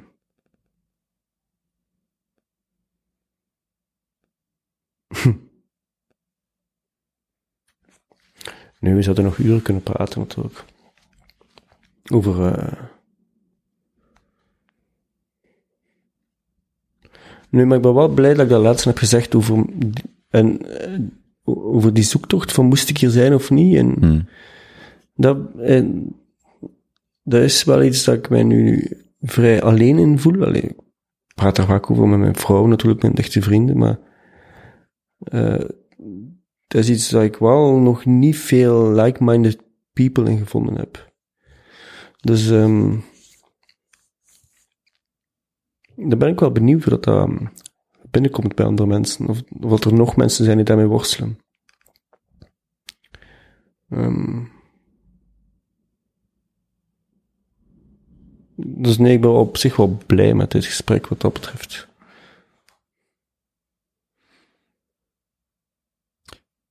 Behalve van 14 tot en met 17 december in Brussel, waar kunnen mensen u nog vinden? Fysiek? Eh, fysiek en of digitaal? Digitaal ehm, heb ik veel plezier eh, op Instagram. Dat is een, zo een bookmarking systeem van mooie momenten. Niet dat mijn leven er mooier moet uitzien dan zijn werkelijkheid, maar dat is gewoon mooie foto's op de wall. En in de stories amuseer ik me met gra- grappige dingen soms. Eh, maar als ik eh, de tijd en energie heb, schrijf ik nieuwsbrieven waar ik heel veel energie in steek. Eh, die vaak ook echt het resultaat zijn van een persoonlijke zoektocht. En de reacties daarop zijn altijd super tof om te zien. Mensen reageren dan op iets waar je uren aan gewerkt hebt. Dus ik heb een nieuwsbrief. Ik denk als je naar mijn Twitter profiel gaat of naar mijn website, dat je die link vindt. Eigenlijk zou ik het eens moeten kijken dat ik het wel zo goed uitgevolgd heb. Staat sowieso op je Twitter, als ik het mij goed herinner. Ja, Frido de Smet. Ik zal er ook naar linken in de show notes. Merci. Eh, show notes. Show notes. Eh, ja, dat is het. Ik zeg het lachend, omdat vrienden van mij altijd zeggen dat ik daar meer tijd in moet steken. In de show notes. haat show notes maken. Show notes. Eh, ja, ik heb een, mijn boek is nog te koop. Artificial stupidity. Ja. ja. Ah, ja, ah, e-mail mij anders gewoon. Hm. Dit is. Stuur mij een bericht, zoals jij deed. Via een of ander DM-systeem. Ik antwoord wel ooit eens. Het is heel veel media, dus soms gaat dat trager. Hè. Maar eh ik antwoord waarschijnlijk wel. Dan, eh Fredo, Frederik. Dank u wel eh, om tot hier te komen. Dank u. Thanks for having me. Ik weet niet wat de goede manier is om zoiets te zeggen. Merci. Als je geniet van gesprekken zoals deze, abonneer je dan op Spotify of YouTube, geef een recensie op Apple Podcasts of volg me op Instagram, at de Kobe Show. Ik zit ook op Twitter, at Kobe van Rippelen. Een podcast zoals deze luister ik aan gratis, maar het maken is dat helaas niet. Als je waarde in deze gesprekken vindt, overweeg dan om bij te dragen via kobe.show steun. Zoals altijd, dank om te luisteren en tot gauw.